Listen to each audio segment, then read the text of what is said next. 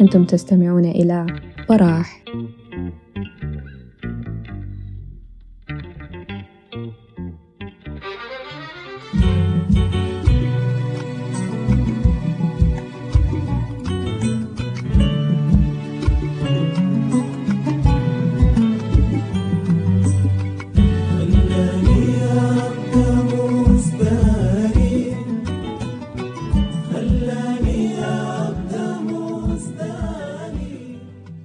الله ابتديت مثل البرق لاحت في الشين والفسل لقينا نتباحت طال اللي كان قصير والعالي اتاحت والصولات حليل ملكة راحت آه حقيقة مرحب بكل الشباب اللي في السيرفر وتحية خاصة كمان برضو. لكل الشباب الجداد اللي هم الجلاداب اللي اللي جو الليلة وإن شاء الله يعني البلد ترحب بكم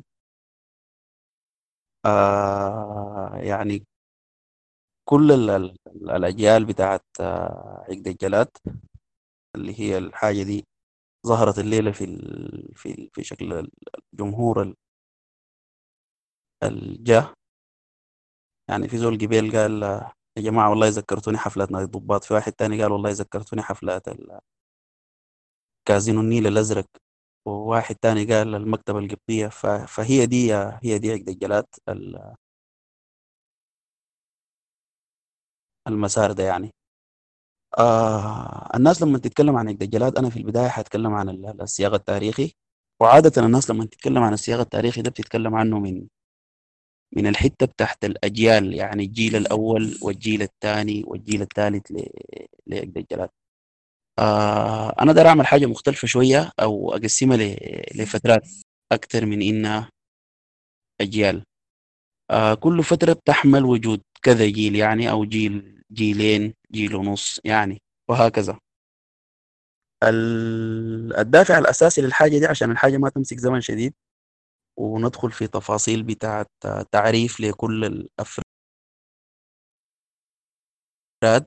لأنه دي كانت حتكون حاجة صعبة شوية. لأنه المسيرة ممتدة يعني لأكثر من 30 سنة يعني ما حاجة بسيطة. آه، الفترات الفكرة جات بتاعت إنه يتقسم لفترات آه، ما قبل عقد الجلاد اللي هي فترة نشوء. الفكرة ذاتها تمت كيف؟ وبعد ذاك اللي هي الفترة بتاعت النشوء بتاعت عقد الجلاد عشان الناس بعدين تكون واعية معاي في التقسيم ده. الفترة بتاعت النشوء والاستمرار الاستمرار ده يعني الفترة بتاعت ما قبل ال- ال- ال- النشوء دي الفترة بتاعت المعهد بتاع الموسيقى والدراما والأجواء بتاعته والفكرة ذاتها جات كيف وجابه منو أسسها كيف والسبب شنو. لحد ما انطلقت الفرقة بصورة رسمية في 88 1988 هي اشتهرت في 1988 ولحد 1997 1797 كان في حدث تاريخي بالنسبة للفرقة اللي هي توقفت من الغنى. وقفت ورجعت بعد سنة وشهرين. يعني من آخر 96 لحد شهر أربعة تقريبا 98 آه، رجعت تاني بناس جداد. في الفترة من 98 حنمسكها فترة واحدة لحد 2011 2011 برضو الفرقة تعرضت لهزة قوية. آه، فقدت فيها مؤسسة وسحب منها ألحانه لكن برضو من 2011 إلى الآن الفرقة استمرت وجدت. أنا لقيت إنه الحاجة دي هي أفضل نشرح بيها ال- ال- الفكرة دي أحسن من إنه نمسكها جيل جيل أو نمسكها فرقة فرقة. لأنه كده حنغوص شديد في في التفاصيل. آه، بعد ما ننتهي من السياق التاريخي ال- الونسات الثانية الموسيقية والفلسفية والألحان و و إلى آخره. في شباب متدخلين تانيين وأنا ذاتي تاني حاجة فالقصة حتكون مستمرة كده يعني. آه لازم نشير لأنه عقد الجلاد هي آه فكرة بتاعت آه عثمان النو في الأساس. آه عثمان عثمان النو ده هو عثمان محمد عثمان النو آه مولود في مدني في 57 ويعني علاقته بالموسيقى كويسة شديد لأنه خيلانه عازفين محليين في مدني مع مع فنانين الجزيرة يعني. في في مناسبات مدني وكده. فعلاقته كويسة مع الموسيقى. الابتدائي والمتوسط قرام في مدني وقرأ الثانوي في حنتوبة الثانوية. فترة دراسته للثانوي في حنتوبة الثانوية هو كان شبه عازف محترف بالنسبة لآلة الجيتار اللي هي تعلمها من هو صغير. وكان العازف الأول للجيتار في مدني في الفترة ديك. وشاءت الأقدار إنه الدورة المدرسية كانت تكون في مدني ذاته وشاركت فيها حنتوبة الثانوية بفرقة الموسيقية بقيادته كان الكلام ده في 75 هو ومعه الفاتح حسين الموسيقار. دكتور الفاتح حسين برضه من مدني. آه الفاتح حسين كان عازف على آلة الباص جيتار وعثمان أنو كان عازف على آلة الجيتار. في 76 آه في السنة اللي بعد طوالي كان في الدورة المدرسية برضه كانت في الخرطوم في مركز شباب أم درمان. تمام؟ جات الفرقة دي من مدني والأداء بتاعها كان مبهر جدا اللي هي ممثلة لمدرسة حنتوبة الثانوية آه عثمان النو كان عازف في السنة دي على آلة العود ما على آلة الجيتار. والفاتح حسين كان مستمر على آلة الباص جيتار. ال ال ال ال ال الحاجة الغريبة كانت في في في دورة الخرطوم بتاعت 76 دي كان الفرقة الجاية من مدن الموسيقية من حنتوبة الثانوية دي عندها مقطوعات موسيقية خاصة بها. من تأليف عثمان النو ومن تأليف الفاتح حسين. اللجنة بتاعت التحكيم هنا كان فيها الدكتور أنس العاقب من معهد الموسيقى والمسرح والدكتور الماحي سليمان من مركز شباب قصر الصداقة ولا اسمه قصر شباب أم درمان ولا شنو جنب جنب السلاح الطبي ده. قصر الشباب والأطفال. برضو كان فيه فيه حصص بتاعت موسيقى وكده. فالفرقة دي أدت أداء مبهر كان بالنسبة للجنة وأدهشتهم جدا يعني إنه الأولاد الصغار دي بيألفوا موسيقى. أولاد في الثانوي في النهاية هم حاجة تانية. فقام الفاتح حسين الماحي سليمان قال لهم إنتوا إذا انتهيتوا من الشهادة السودانية الاثنين اللي عثمان النو والفاتح حسين يعني آه، إنتوا لازم تجوا تقروا في معهد الموسيقى والمسرح. الكلام ده بعد ما هم فازوا بالمركز الأول في الموسيقى والغنية المشاركين فيها معهم فنان كان برضو معهم من حنتوب اسمه عباس جزيرة اشتهر لفترة في مدني كان مشارك بأغنية اسمها السفاي وهم اللي كانوا بيعزفوا وراه وبرضه فازت بالمركز الأول. دي اللبنة الأساسية بتاعت التأسيس الموسيقي بتاعت عثمان النو في 78 تقريبا انضم عثمان النو للمعهد بتاع المسرح معهد الموسيقى والمسرح في الخرطوم. ودي فترة كانت غنية جدا يعني 78 و79 80 81 و82 الدراسة كانت خمسة سنوات. آه المعهد معهد الموسيقى والمسرح كان بيضيق بمجموعة من التجارب منها في المرحلة التجريبية ومنها الناضجة يعني كانت فترة كويسة أفادتهم جدا.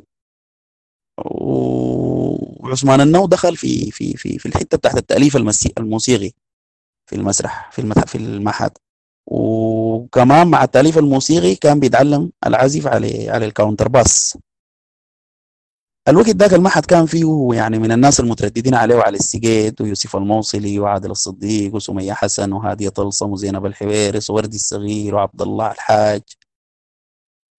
ومصطفى سيد أحمد وسعاد الدين الطيب وأثري عبد القادر وصلاح فلوت بالإضافة للفاتح حسين ومرغني الزين. ويعني بعد ذاك جات أمال النور برضه ومصطفى سيد أحمد متردد برضه على المعهد وجراهام عبد القادر. يعني مجموعة من الموسيقيين الوقت ده كانوا بيشكلوا عصب الفرق الموسيقية اللي بتعزف مع محمد الأمين وبتعزف مع بارك البخيت. وبيعزفوا في الإذاعة والتلفزيون. ناس ناس ماخدين الموسيقى كاحتراف يعني. الجو الجو بتاع الجدية ده وضع طبيعي يقودك يعني لحاجة بتاعت معرفة كويسة بالموسيقى. وبعد ذاك المكتبة ذاتها بتاعت المعهد كانت مفتوحة يعني من أقصى اليمين لأقصى اليسار. كانوا مترددين على تجارب كثيرة شديد بالإضافة لناس السر السيد والناظر عبد الله ويحيى فضل الله وقاسم أبو زيد وجماعة السديمة المسرحية ديل كلهم كانوا في في الجزء الثاني بتاع المسرح. تمام؟ وبرضه ما ننسى العميري. ديل كلهم كانوا كانوا بيجوا المعهد وده الجو العام اللي كان في المعهد. سنة 81 في دكتور أو أستاذ هو كان الزمن ذاك أسي هو دكتور الهارموني في في كلية الموسيقى والدراما. كان كان أستاذ الهارموني بمعهد الموسيقى والمسرح. اسمه بابكر صديق. بابكر صديق ده قدم دعوة لعدد من العازفين. و وناس الصوتيات المهم دكتور بابكر سليمان ده اتناقش مع الحضور اللي هو أصلا أستاذ هارموني بتاع صوت. اتناقش معاهم حول تأسيس فرقة من داخل المعهد. واتفقوا أسسوها الفرقة دي جزء كبير جدا من ال... من الطلاب اللي كانوا مترددين على المعهد. الفرقة دي هي هي مع الزمن بقت فرقة اسمها نمارق.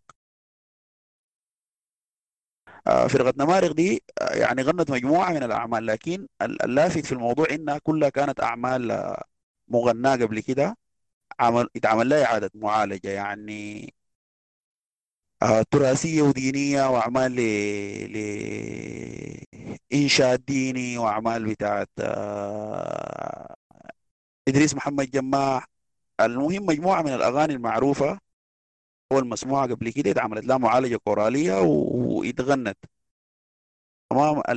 الجماعة اللي كانوا مؤسسين لنمارق دي الأول اللي تم استدعائهم من قبل الأستاذ آه، بابكر كانوا كمال يوسف إبراهيم حماد وعلاء عبد العاطي وناجي حسن وأنور عبد الرحمن وعمر بان نقا وحمزة سليمان. آه في نفس الوقت ده يعني موازيا مع الوقت ده. عثمان النو كان مشغول بحاجة تانية اللي هي كان آه، مشروع التخرج بتاعه في التأليف الموسيقي من من المعهد. وهو الوقت ده كان اختار النص وبدأ موضوع التأليف الموسيقي للمشروع اللي حيتخرج به آه اللي هي كانت ما بين الخليفة وأمونة بنت حاج أحمد. المشهورة حاليا بماضي هبت أقول لقيتك. ده ده كان مشروع التخرج بتاعه من من المعهد. وكان عمل كبير جدا ونال نال استحسان. كل الأساتذة السودانيين والكوريين في معهد الموسيقى والمسرح. آه يعني مثلا العمل ده بعد ما انتهى اتعملت له حلقة مخصوص في التلفزيون عشان يقدم للجمهور في 82 أو 83 تقريبا. ويتغنى يتغنى يعني يتغنى في في التلفزيون القومي غنوه عبد المنعم الخالدي وعلي السجيت وكان معاهم كأداء كورالي أمال النور وحنان النيل وأنور عبد الرحمن وعوض الله بشير ونعم عبد الله اللي هم ديل طلبة في في المعهد. الكلام ده كان في 83 كان كان كان لحن مدهش ككلمات كانت مدهشة وجديدة وكانت فيه انتقالات لحنية برضو مبتكرة في في زمن ذاك آه، من هنا في النقطة دي نأكد لحد هسه إنه عثمان النو ما اتخذ أي خطوة في في تكوين فرقة. لحد لحد اللحظة بتاعت 83 دي. في الفترة دي نشط عثمان النو مع الفاتح حسين في تأسيس فرقة تانية خالص بتهتم بالموسيقى بس اسمها السمندل. يعني الناس دي كانوا بيشتغلوا آه مقطوعات موسيقية بس بدون غنى. المقطوعات دي كلها كانت من تأليف الفاتح حسين وعثمان النو وكانت مكونة من زملائهم في المعهد. يعني الناس اللي كانوا بيقروا معاهم موسيقى ناس هلون سعد الدين حسن وعماد النور وفايز مليجي والشباب اللي عاصرون في في فترتهم في المعهد. اتولدت السمندل. والسمندل ما كانت فرقة محترفة شديد وما كان عندها تمويل لكن كان كانوا نازل متحمسين جدا للفكرة بتاعتها. آه، أول ما ما ما السمندل اشتغل عثمان انه حس إنه يعني الأعمال اللي عنده لأنه الوقت ذاك بدأ يكون عنده أعمال تانية. حنجي لها بشويه كان عنده عملين تانيات. إنه ممكن يغنوهم. ممكن يتغنوا.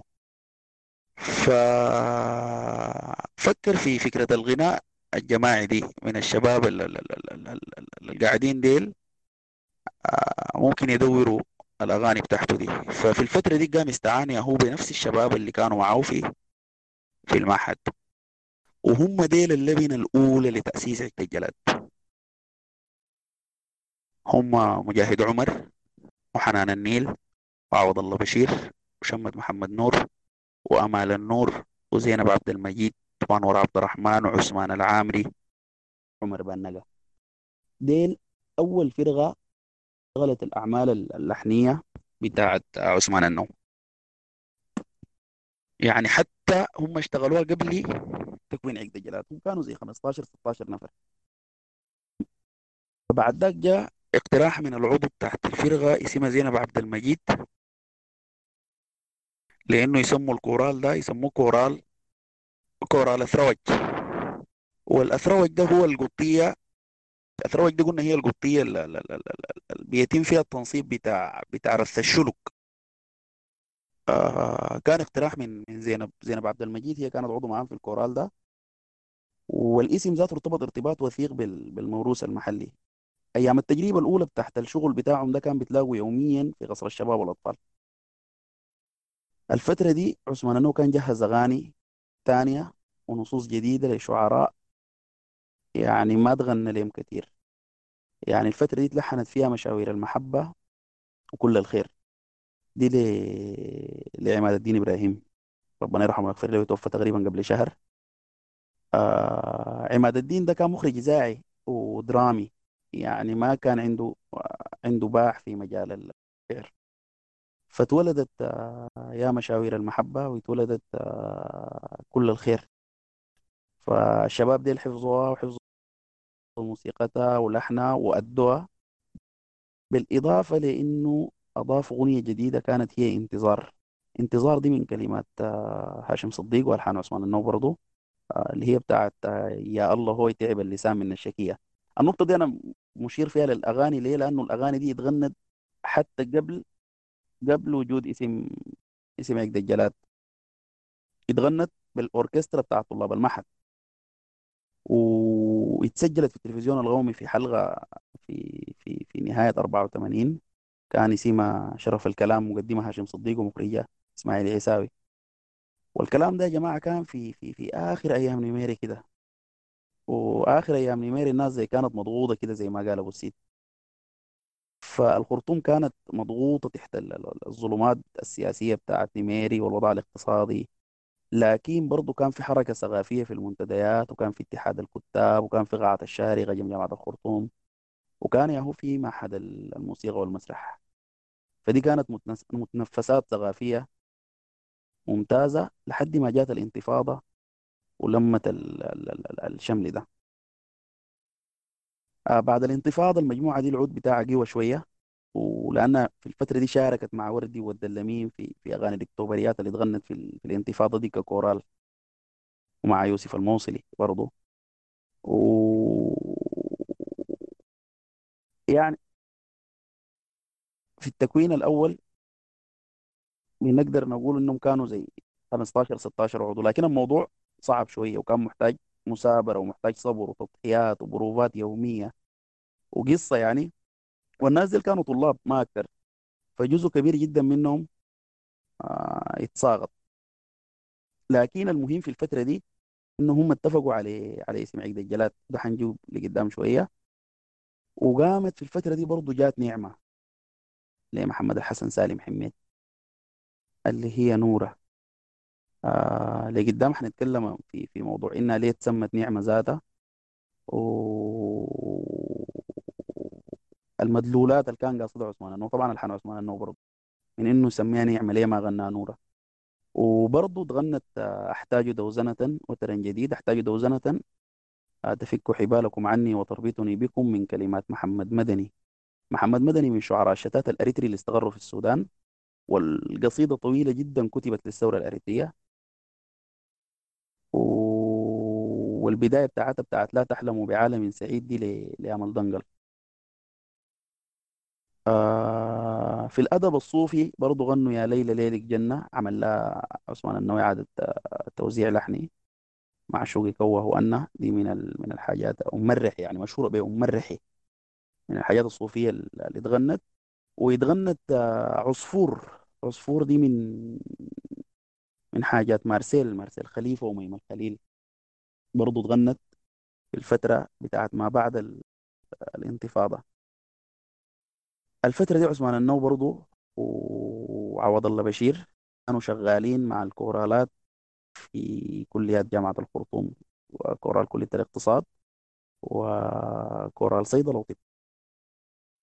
في الفترة دي اعتذرت آمال النور إنها تواصل واعتذرت حنان النيل من إنها تواصل وبقوا بفتشوا في صوت نسائي تاني. فالاقتراحات كانت منى جبريل وماني جنديل ديل من من الحوش بتاع المعهد يعني ما ما بعاد. وهم ديل آه، آثروا إنه ينضموا لفرقة تانية أسسها محمود ميسر السراج كان اسمها سلام آه بعد ذاك من شغلهم مع الكورالات دي لاقوا دكتورة منال بدر الدين في كورال صيدلة جامعة الخرطوم. ومشوا لها وقعدوا معاه وروها المشروع ووافقت إنها تغني معاهم أو تجي البروفات وتواصل معاهم يعني. ومنال بدر الدين ذاته يعني والدها محمد بدر الدين ده من من أوائل مؤسسي فرق الجاز في السودان وكان عازف جيتار bass ورسام كاريكاتير وكده فال...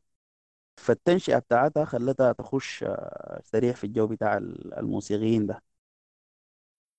الحتة ده أقولها وأرجع لها تاني اللي هي ال- اسم عقد الجلاد ذاته. اسم عقد الجلاد هو الاسم الثاني لل- للمجموعة. يعني الاسم الأول بدأ بأثروج وعقد الجلاد آه، يعني قالوا هم الاسم ده كان يعني بيكلفهم إنهم محل ما يمشوا يضطروا يشرحوا الحاجة دي معناها شنو؟ اللي هي القطية بتاعت التنصيب بتاعت الشلوك.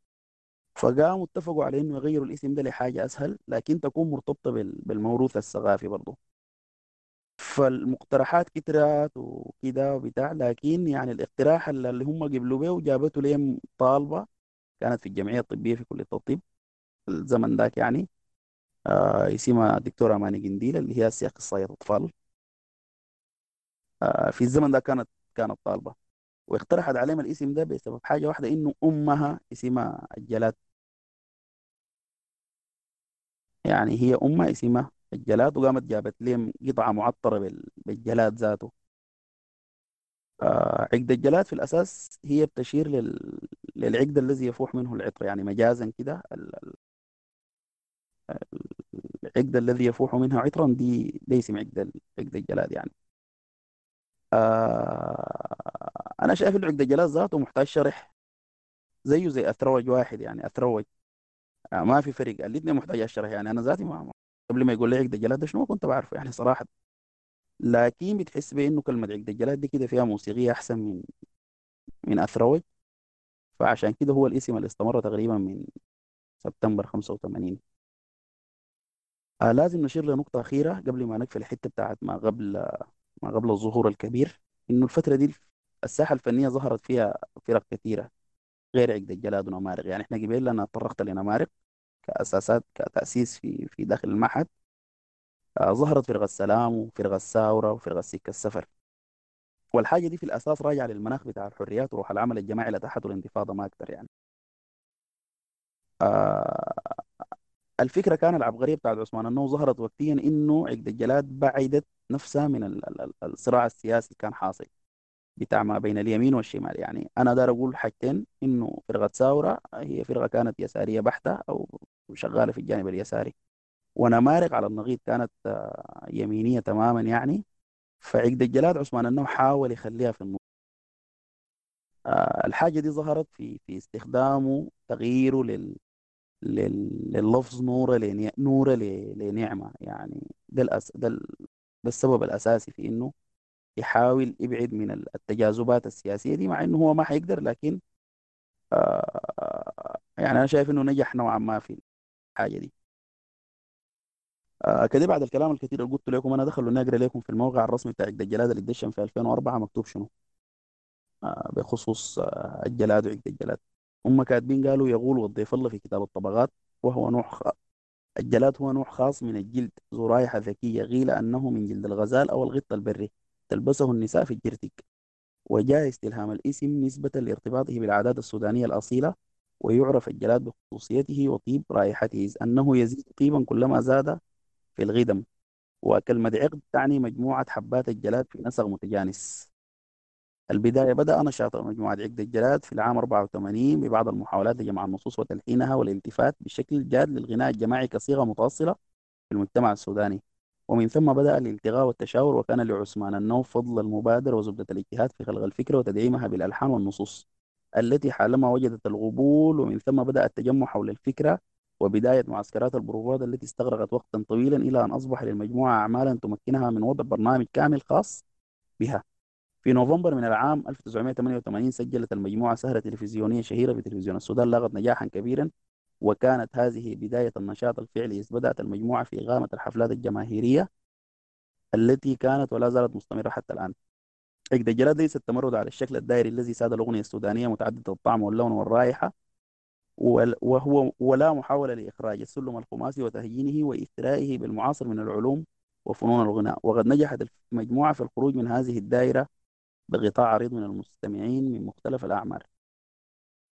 ده ده الكلام اللي هم كتبوا عنهم. ودي الفترة الأولى اللي أنا قاصد يعني فترة ما قبل الانطلاق إني أتكلم عنها. آه هم أنا شايف هناك آه بصورة مستعجلة كده وصلنا للحتة بتاعت آه نوفمبر 83 نوفمبر 83 ده كان في أول سهرة تلفزيونية بعنوان كان اسمها أنغام وإبداع أنغام وإبداع دي استضافت الفرقة. بالشكل اللي صفت به في النهاية. يعني الناس اللي ما مشوا. اللي هم كانوا 15 نفر وصفوا عليه خمسة. آه إعداد وإخراج إسماعيل عيساوي كان وتقديم دكتور عاصم الخليفة. الأعمال اللي اتقدمت في في الحلقة دي كانت كلها من من ألحان وتوزيع عثمان النو إذا ما من ألحانه من توزيعه يعني. وكانت يعني هي تقريبا أمونة ونعمة وانتظار وشبيه البدر. واحتاج دوزنة تقريبا وعيناك لي سقيا ومشاوير المحبة. يعني تقريبا 8 ولا 9 ألحان. والناس اللي فضلوا يعني ما تساقطوا من الفترة دي كانوا عوض الله بشير وأنور عبد الرحمن ومجاهد عمر وشمت محمد نور. وزي ما قلنا دكتورة منال منال بدر الدين. ودكتورة منال هي جات جات من من كلية الصيدلة واستمرت معاهم تقريبا ثلاثة ثلاث سنوات. يعني 85 88 و... وتاني ما استمرت بعد بعد 88 آه الفت... الفرقة طوالي من الحتة دي انتقلت لل... للحتة بتاعت الأداء الجماعي. أصله ما وقفت يعني. آه المنابر بتاعتها كانت معروفة الحفلات الجماهيرية. الجامعات و... تقريبا كان بيشتغلوا في قاعة الشارقة في الزمن ذاك. ما كان في حتة تانية. في في في في في قاعة الشارقة. لحد ما جاء 89 89 الفرقة مشت القاهرة مشت القاهرة وسجلت آه أول أول شريط كاسيت. أنا أنا رسلت الصورة بتاعت شريط الكاسيت دسي في في, في الونس الصوتية. اللي هو كان اسمه ايدينا للبلد. اللي هي بعد مجموعة من الأغاني عملتها الفرقة آه، بتاع ايدينا للبلد ده مع شركة حصاد في في القاهره وكان كان نقلة بالنسبة للفرقة ذاته إنه هي كده نزلت في الكليب بتاع الغنى في الزمن ده كان عامل كده يعني. آه في استوديو عمار الشريعي. القاهرة هم أنتجوا أنتجوا الشريط. ومنال بدر الدين لو ملاحظين في الفترة دي مشت. يعني السماء ما كانت قاعدة. فقاموا جاد بدل جابوا بدل صوتين يعني. هم هم وعثمان النو أصر على وجود العنصر النسائي في الفرقة ورجع للمعهد طوال يتكلم مع مال النور وجاب معاه السيد ديل كانوا طالبات في في معهد الموسيقى والمسرح.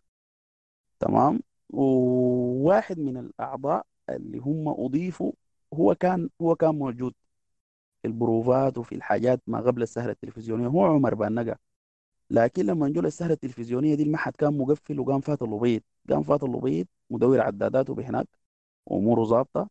لكن الجماعة دي بجاي هنا سجلوا. فعمر بانجا زي ما هو موجود في نمارق هو وأنور عبد الرحمن كانوا في في لبنة تأسيس عقد الجلاد. وعمر بانجا كان موجود في في التسجيل بتاع شريط إيدينا للبلد ده في القاهرة اللي هو كان فيه إيدينا للبلد والسلام. وماما يه ماما يه دي واحدة من أغاني التراث الجنوبي. احتاجوا دوزنة وأمونة ومناجاة ويا ليلى ليلك جنة الشريط متنوع. بشكل الأغاني اللي فيه والوطني والديني والتراثي كده يعني والسياسي وغيره والعاطفي زي زي زي مناجاة دي السلام أغنية السلام ذاتها ظهرت في الفترة دي هي كانت من كلمات صلاح عبد الصبور عمل لها معالجة وتلحين اسمه إنه صلاح عبد الصبور ده مصري.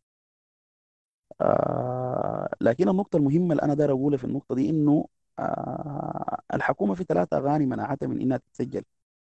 في في الشريط ده. منعت عديل. وسربت. يعني هي سجلت لكن ما نزلت. سربت بعد ذاك التسجيلات بتاعتها. تسجيلات ماستر موجودة اللي هي كانت آه انتظار. لهاشم هاشم صديق وعثمان النو والمدينة دي المدينة ودي لدي برضه لهاشم صديق وعثمان النو وعيناك لي سقيا عيناك لي سقيا لأحمد محمد الغالي. أحمد محمد الغالي ده شاعر من, من أولاد اللبيض يعني قاعد في اللبيض ومستقر في اللبيض أنا ما أعرف عثمان النو لما في النص ده وين ولحنوا عيناك لي سقيا وحلاوة اللقيا الثلاثة أغاني دي لشيء ما في راس في راس وزارة الثقافة بتاعت الجبهة الإسلامية دي قالوا لهم ما ما تغنوها. وفعلا وقفوها. يعني الناس دي ما ما طلعوها في الشريط. والأغاني دي رجعت تتغنى تاني بسبب المحبوب عبد السلام.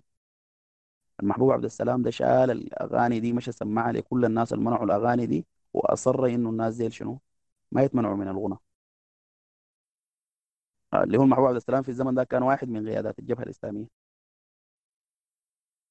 آه، المغنيين اللي شاركوا في في الشريط ده كانوا عوض الله بشير وشمت محمد نور وأنور عبد الرحمن وعمر بانجا نركز في دي. عمر بانجا دي لأنه دي يعني بقى خلاص مستمر في القصة دي.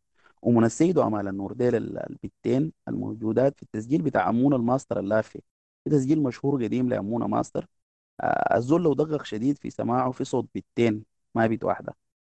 آه، اللي هو ده التسجيل بتاع ال- بتاع القاهرة ده. آه الحاجة دي حققت جماهيرية كويسة وحققت نجاح كويس. آه ساهمت في الفرقة. آه في سنة 90 يعني مثلا الفرقة حصل لها تجديد بسيط. يعني إحنا بنقدر نقول يعني هم هم بيقولوا له الجيل الثاني تمام؟ وأنا صدام ده براي إنه ده الجيل بتاع أبناء الأسر الفنية. يعني الفرقة ضافوا لها شريف شرحبيل أحمد وشريف شرحبيل أحمد هو شرحبيل أحمد يعني فنان الجاز الأول خارج من أسرة فنية وموسيقية. وكمان حمزة سليمان ديل جو في 90 آه الاثنين من المعهد. وحمزة سليمان المعلومة يعني هو الشقيق الأصغر لدكتور الماحي سليمان موسيقار دكتور الماحي سليمان ده أخو الصغير. ال- التجديد ده برضه كان يضيف معاه عازف كيبورد كان طارق جويلي وأفاد الفرقة جدا يعني كان كان حاجة كويسة شديد. والثلاثه كانوا من من المعهد الفترة دي شهرت شهدت تطور موسيقي كويس لعقد الجلاد وظهور تجارب لحنية جديدة في في الفرقة دي اللي هي دخول حمزة سليمان حمزة سليمان ملحن مجيد. آه، وبقى بقى بدل عقد الجلاد بيلحن لها عثمان النو بقى في عثمان النو وفي حمزة سليمان.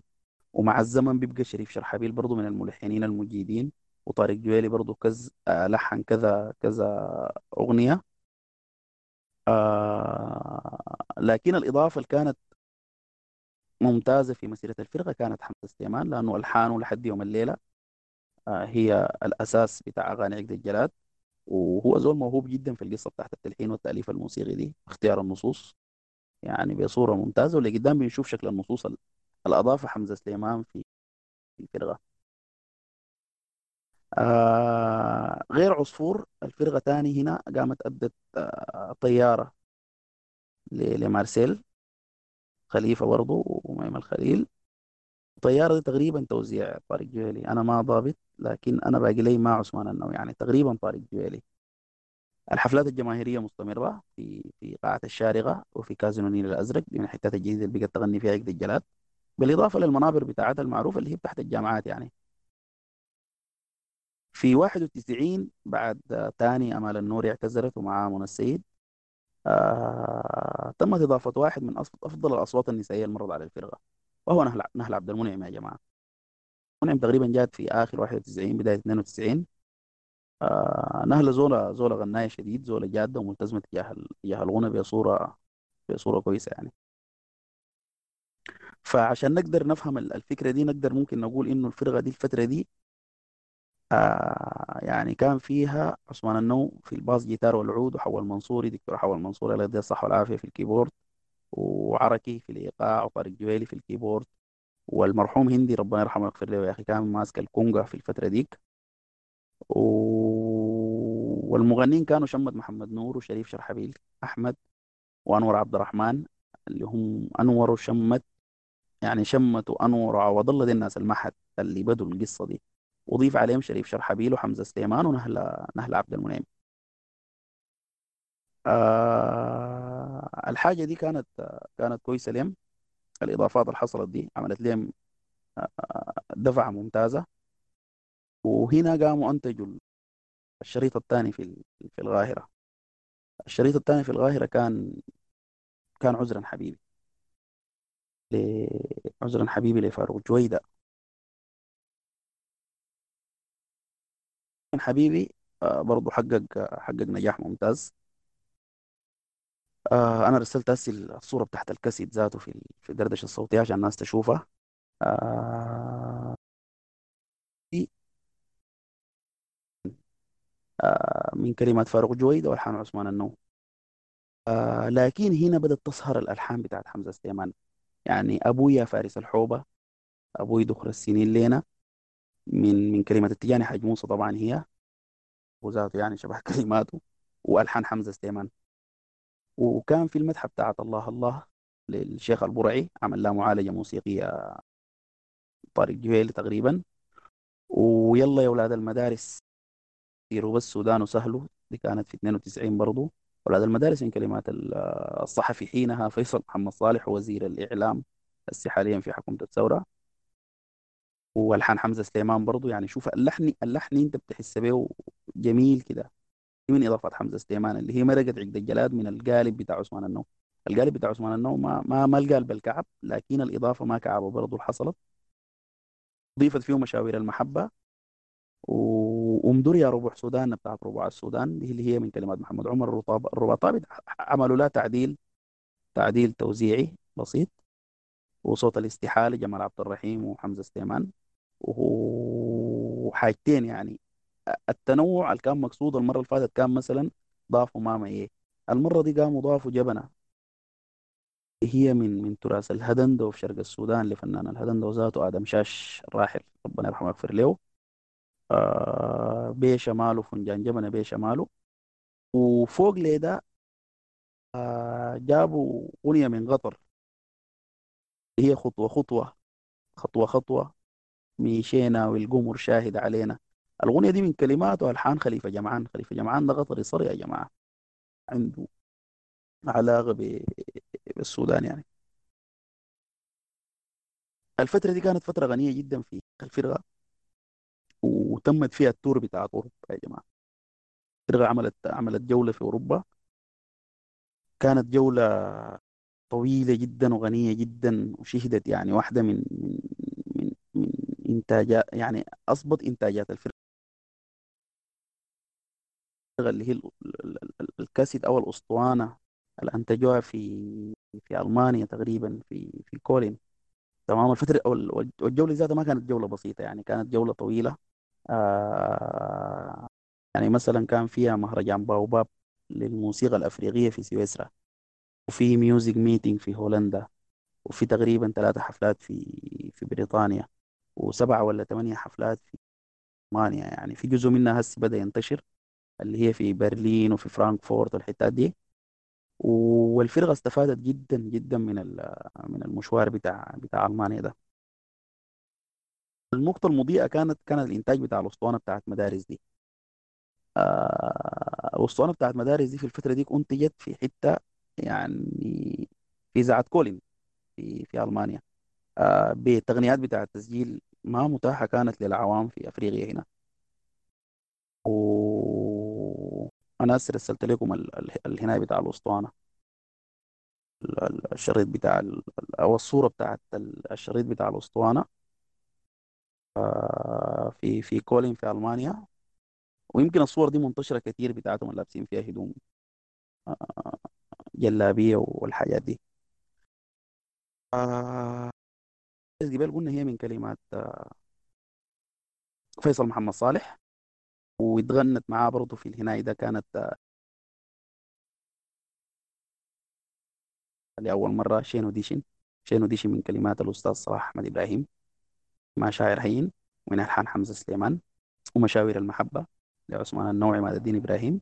والتسجيلات أنا أنا أنا بعدين بقوم برسل لكم فيديوهات لل- للتسجيلات الصوتية دي عشان أنتوا تقارنوا الشكل بتاع الجودة بتاع بتاع الصوت. ال- التم في التسجيلات دي اللي أنا هسي حرسلها لكم بعد شوية وأنتوا تشوفوا إنه الحاجة دي سنة 94 كانت كانت عاملة كيف.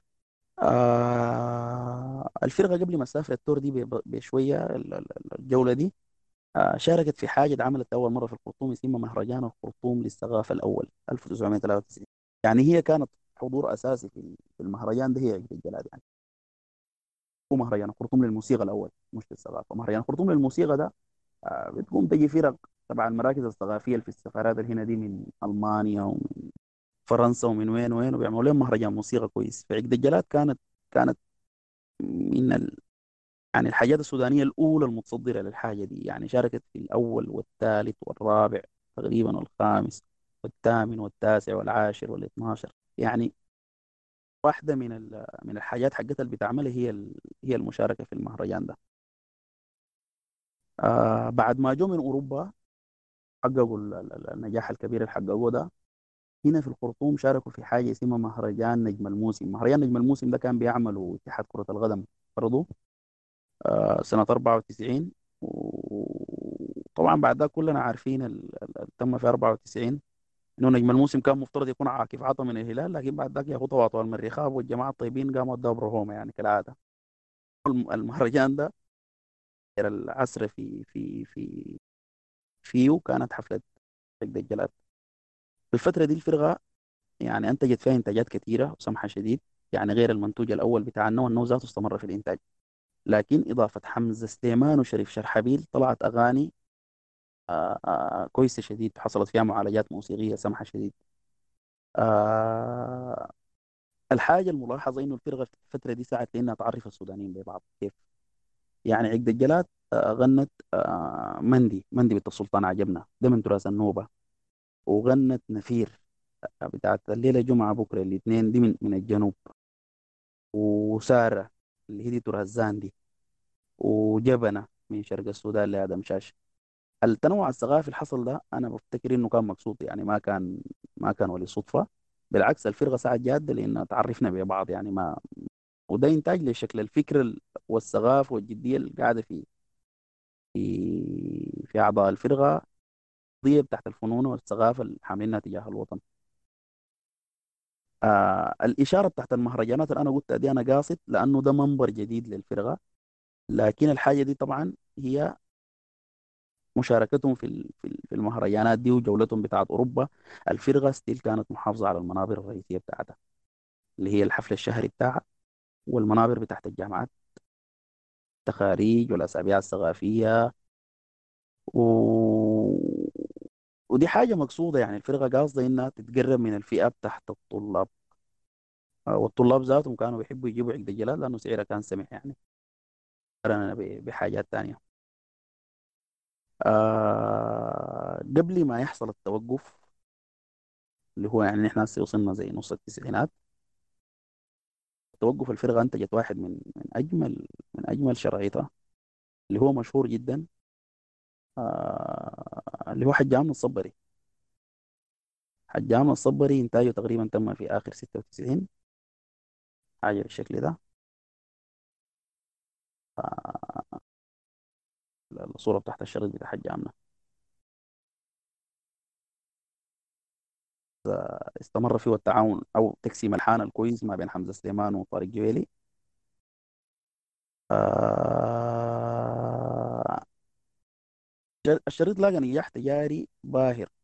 حجامنا ذاتها كأغنية كانت متنفس للسياسيين السودانيين يعني متنفس سياسي. حجامنا يا حج ناس الموية جوك في 95 يعني. عارفين الناس 95 الوضع كان عاملة كيف. آه النجاح بتاعه كان فنيا وتجاريا كان ممتاز. آه الفرقة اللي غنته كان شمت محمد نور وشريف شرحبيل وأنور عبد الرحمن. أربان نجا وحمزة سليمان. ما كان في بيت. لسبب ما غابت آه، نهل عبد المنعم. واحتوى على حجة آمنة من كلمات اللاوي اللاوي وهنا دخل شريف شرحبيل. بالتلحين لحن شريف شرحبيل. وبطن الحوت. قالوا العلم ممحوق يا جماعة. الفهم ما بحوق دي كلمات آه، جمال عبد الرحيم. والحان حمزة ونفير وسارة الاثنين مع بعض. تاندي والدينكا تقريبا وشين وديشن جبال زي ما قلنا من صلاح أحمد إبراهيم وكل الخير لأن عندي كل الخير. شوف كل الخير دي غنتها اتروج روج يعني في 85 و84 ولكن اتسجلت في شريط ماستر كعقد الجلاد في 96 وأبقرجة. أبقرجة دي من كلمات آه، سيد عبد الله صوصل ومحمد مكي إبراهيم. يعني هم عملوا combination ما بين قصتين كده ولحنوا ووزعها عثمان النو وصرخة. صرخة دي من كلمات يحيى فضل الله وألحان حمزة سليمان. لكن قبل ما نتكلم عن صرخة أنا لازم أقول حاجة إنه صرخة دي, دي اللحن بتاع الجلاد المشهور عندكم ده الثاني لصرخة. صرخة لحنت أو كانت عبارة عن مشروع لحن لمصطفى سيد أحمد وفي تسجيل بتاع بتاع عود منتشر للغنية غير اللحن اللي اتلحنت به ده بلحن تاني خالص. آه لكن آه يعني المشروع بتاع مصطفى سيد أحمد في صرخة ما تم كلحن وما ينتشر. آه أنا بالفم المليان كده بقول صرخة اللحن اللي حمزة سليمان كان أجمل كثير. ممكن ذاك لو تم كان ممكن يكون أسمح. لكن صرخة أنت من تسمعها بتقعد في ذاكرتك طوالي ما بتلمك على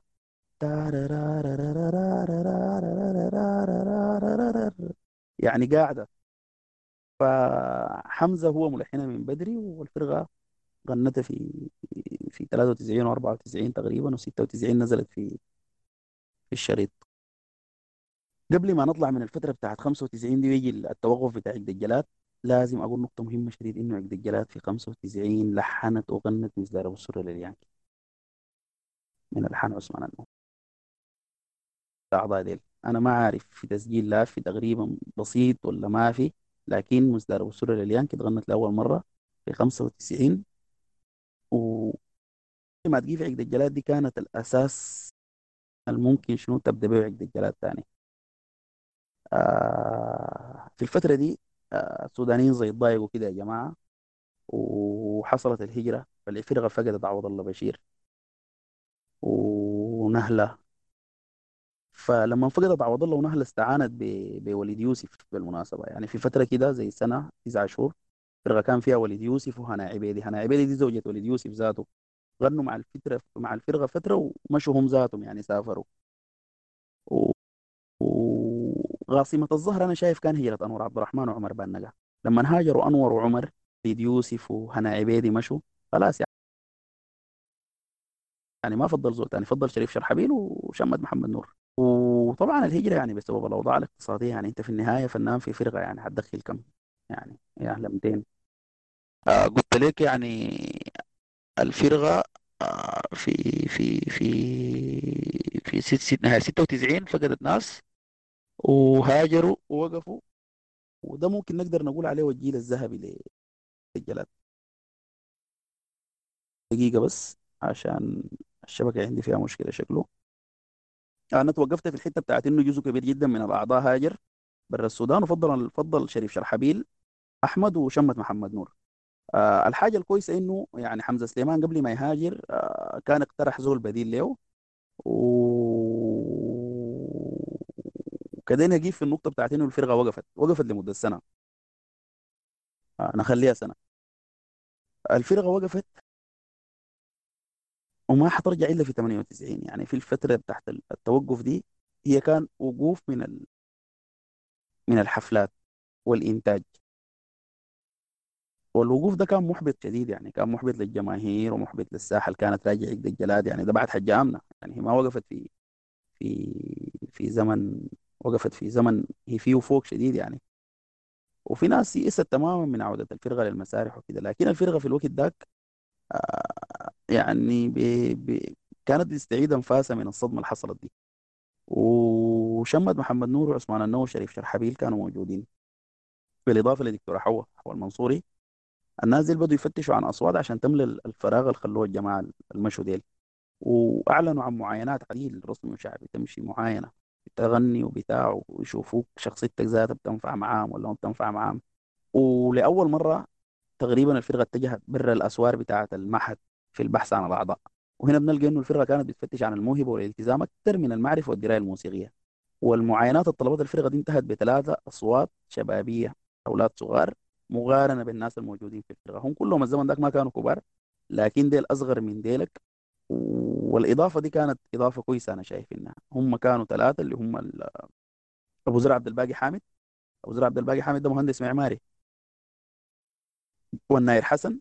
الناير حسن ده كان طالب في كلية الاقتصاد جامعة الخرطوم سنة ثانية لما جاء الجلاد سنة ثانية اكنوميك جاء بيغني في الفرقة. والخير أحمد آدم برة خير أحمد آدم برة الشهير يعني مهندس ومساح مهندس مساح ومغني وممثل مسرحي بفرقة الهيل هوب حينها يعني كان كان زول شامل كده أو زول حركته كثيرة كده يعني واضح. آه بعد سنة من البروفات الفرقة رجعت. بحفلة حفلة صفوية كده كانت في في في فندق ال Grand Village ورجعت بأغاني جديدة. ويعني مثلا الحتة دي تغنوا فيها أغنيتين. تغنوا فيها جداد كان قصد الطيور النور من كلمات عاطف خيري والحان شمد محمد نور. وفاجأني النهار من كلمات الراحل مجد النور المخرج والحان شمد محمد نور. هنا بنستنتج إنه الفراغ التلحيني الكبير اللي خلاه وراه حمزة سليمان آه بدأ يتلمس فيه شمد محمد نور عشان يغطيه. وشمد محمد نور ما ما عاطي الموهبه يعني. لكن آه في الفترة ديك إضافاته اللحنية في الفرقة ما كانت كثير فدي مساحة كويسة لشمد والشباب ديل في السين ذاته الجو دخلهم ديل أصغر بعشر سنوات من من الشباب القبالهم. آه الحاجة دي ساهمت في إنه الفرقة يعني كان عندهم الدور في إنه الفرقة تكتسب أراضي جديدة في جانب الجماهير والتنوع اللي ممكن يحصل. وبرضه يعني ممكن نقول إنه الساحة الفنية في الفترة ديك في مجال الفرق الغنائية كانت فقيرة يعني فممكن تستقبل عقد الجلاد في القمة تاني من أول يعني ما موضوع ما خطير. بال... بالإضافة لإنه الناس المرقوا كان برضه مرقوا خلوا الفرقة في قمة اللغة يعني يعني إحنا بنقول إنه هم التوقف حصل بعد شريط حج هامنا فالجماهيرية ما كانت هينة في الفترة دي آه أنا عايز أقول حاجة برضه من الذكاء بتاع عثمان النوم مهمة. قال قال إنه الجماهير مفترض تحس بغياب عقد الجلاد عشان تشتاق لعودتها وعودتها تكون مدوية. دي من الحاجات كان بيفكروا فيها هم ك... كناس فضلوا. آه أنا ذاتي برى إنه ما كان غالب الفرقة إنها ترجع بعد الشباب دي ما طلعوا. ممكن طوالي تعمل معاينات من المعهد زي هنا وتجيب لها أربع تنفار تحفظهم وتطلعهم. لكن آه كانوا قاصدين إنه إنه يقيفوا الوقفة دي. وقفة تقريبا تجاوزت العشر سنة تقريبا. آه الحاجة دي بتغضني لحاجة ثانية مهمة شديد إنه واحدة من أقوى التكتيكات اللي خلقتها الخلق الذكاء بتاع المؤسسين بتاع الفرقة لضمان استمراريتها كان المسألة تحت الأجيال دي. ده كان تكتيك ذكي جدا عشان تمسك به الفرقة. المهم بعد الفترة بتاعت البروفات وبدوا يغنوا في المسارح تاني والرجعة وكده آه الخير أحمد آدم كان كان متردد شديد على على كورة الهندسة الخرطوم باعتبار إنه هو خلفيته ذاته من هندسة الخرطوم. آه المهم كان شغال مع ناس كورة الهندسة دي العديل ففي الفترة دي كان في صوتين في كورة الهندسة وقدم لهم اقتراح إنهم يجوا الجلاد تقريبا كان محمد عبد العزيز شبكة وحامد أبو سباح مع العلم إنه محمد عبد العزيز شبكة ما كان بيقرأ هندسة كان بيقرأ اقتصاد. لكن تومو كان في هندسة فكان متردد على هندسة وكان بيغني مع كورة الهندسة.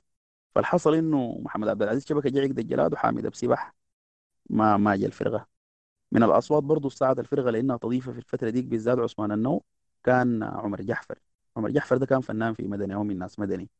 آه هنا لازم نأكد إنه عمر هو رفض ينضم للفرقة. إيمانا منه بأنه عنده مشروعه الفردي الخاص. فإضافة شبكة كانت إضافة مهمة برضه من شارع المين يعني.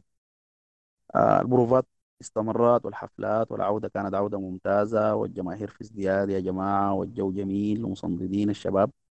وهنا آه كانت إشكالية عثمان النوى الأساسية إنه يفتش صوت نسائي. يعني ما بيقدر يخلي الفرقة دي بدون صوت نسائي. فللمرة الثانية استعان بأمال النور. هي كان ما عندها مشكلة وهو كان ما عنده مشكلة. ورجعت أمال تغني معاهم تاني. والفرقة رجعت للمنابر حقتها اللي بتعرفها كويس ورجعت الحفلات الجماهيرية والمشاركات ال- اللي النوعية تحت المهرجانات والفعاليات ال- ال- ال- الخاصة.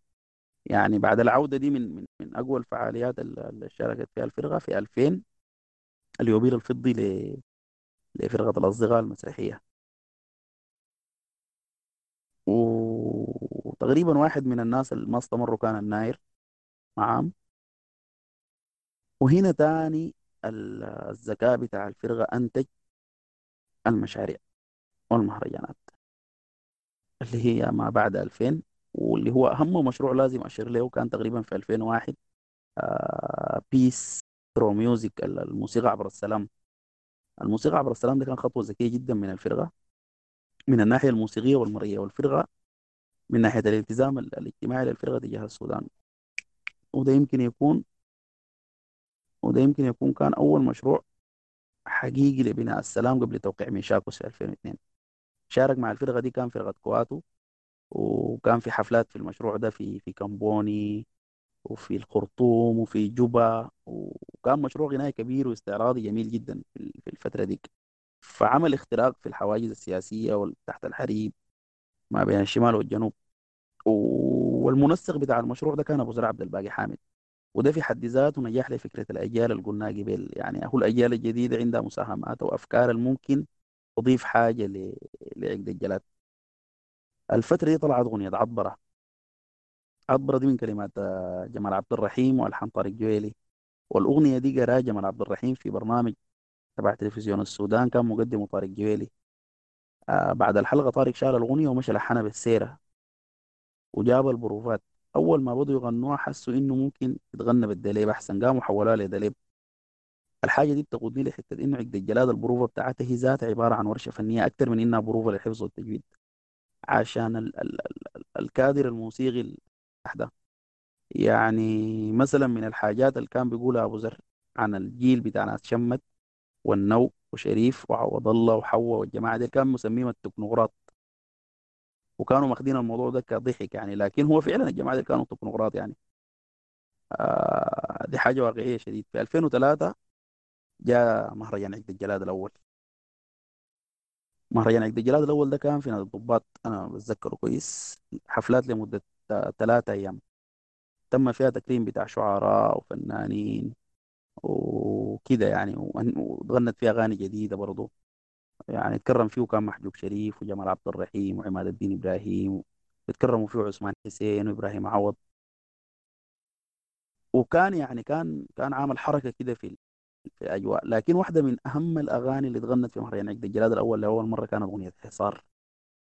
حصار من كلمات ال- الصحفي الراحل سعد الدين إبراهيم ربنا يرحمه ويغفر له.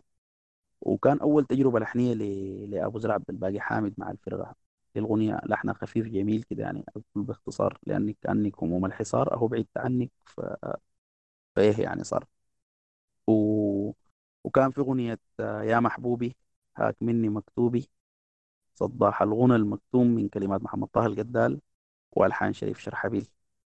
آه في في عقد الجلاد دي التجربة الأولى للقدال برا عثمان النو آه، دي كانت مع مع شريف شرحبيل. في 2002 في في في عيد الضحية الفرقة أنتجت آه، أنتجت شريط آه، اللي هو كان بيمثل الفرقة في الزمن ذاك و... وفيه شكل ال... شكل الأغاني حقتها اللي هو كان آه، كان فاجأني النهار. أنا رسلت ال... ال... ال... الهنا بتاع الشريط. آه، فاجاني النهار اتغنت فيه عطبرة واتغنت فيه عيناك عيناك لي سقيا واتغنت فيه آه، قصد الطيور وكانت فيه الطنبارة والغناء معه. آه، قبل ما أتكلم عن الطنبارة والغناي لازم أقول إنه الطنبارة والغناي كانت ملحنة في 96 وجزء من أعضاء الفرقة كانوا حافظينها.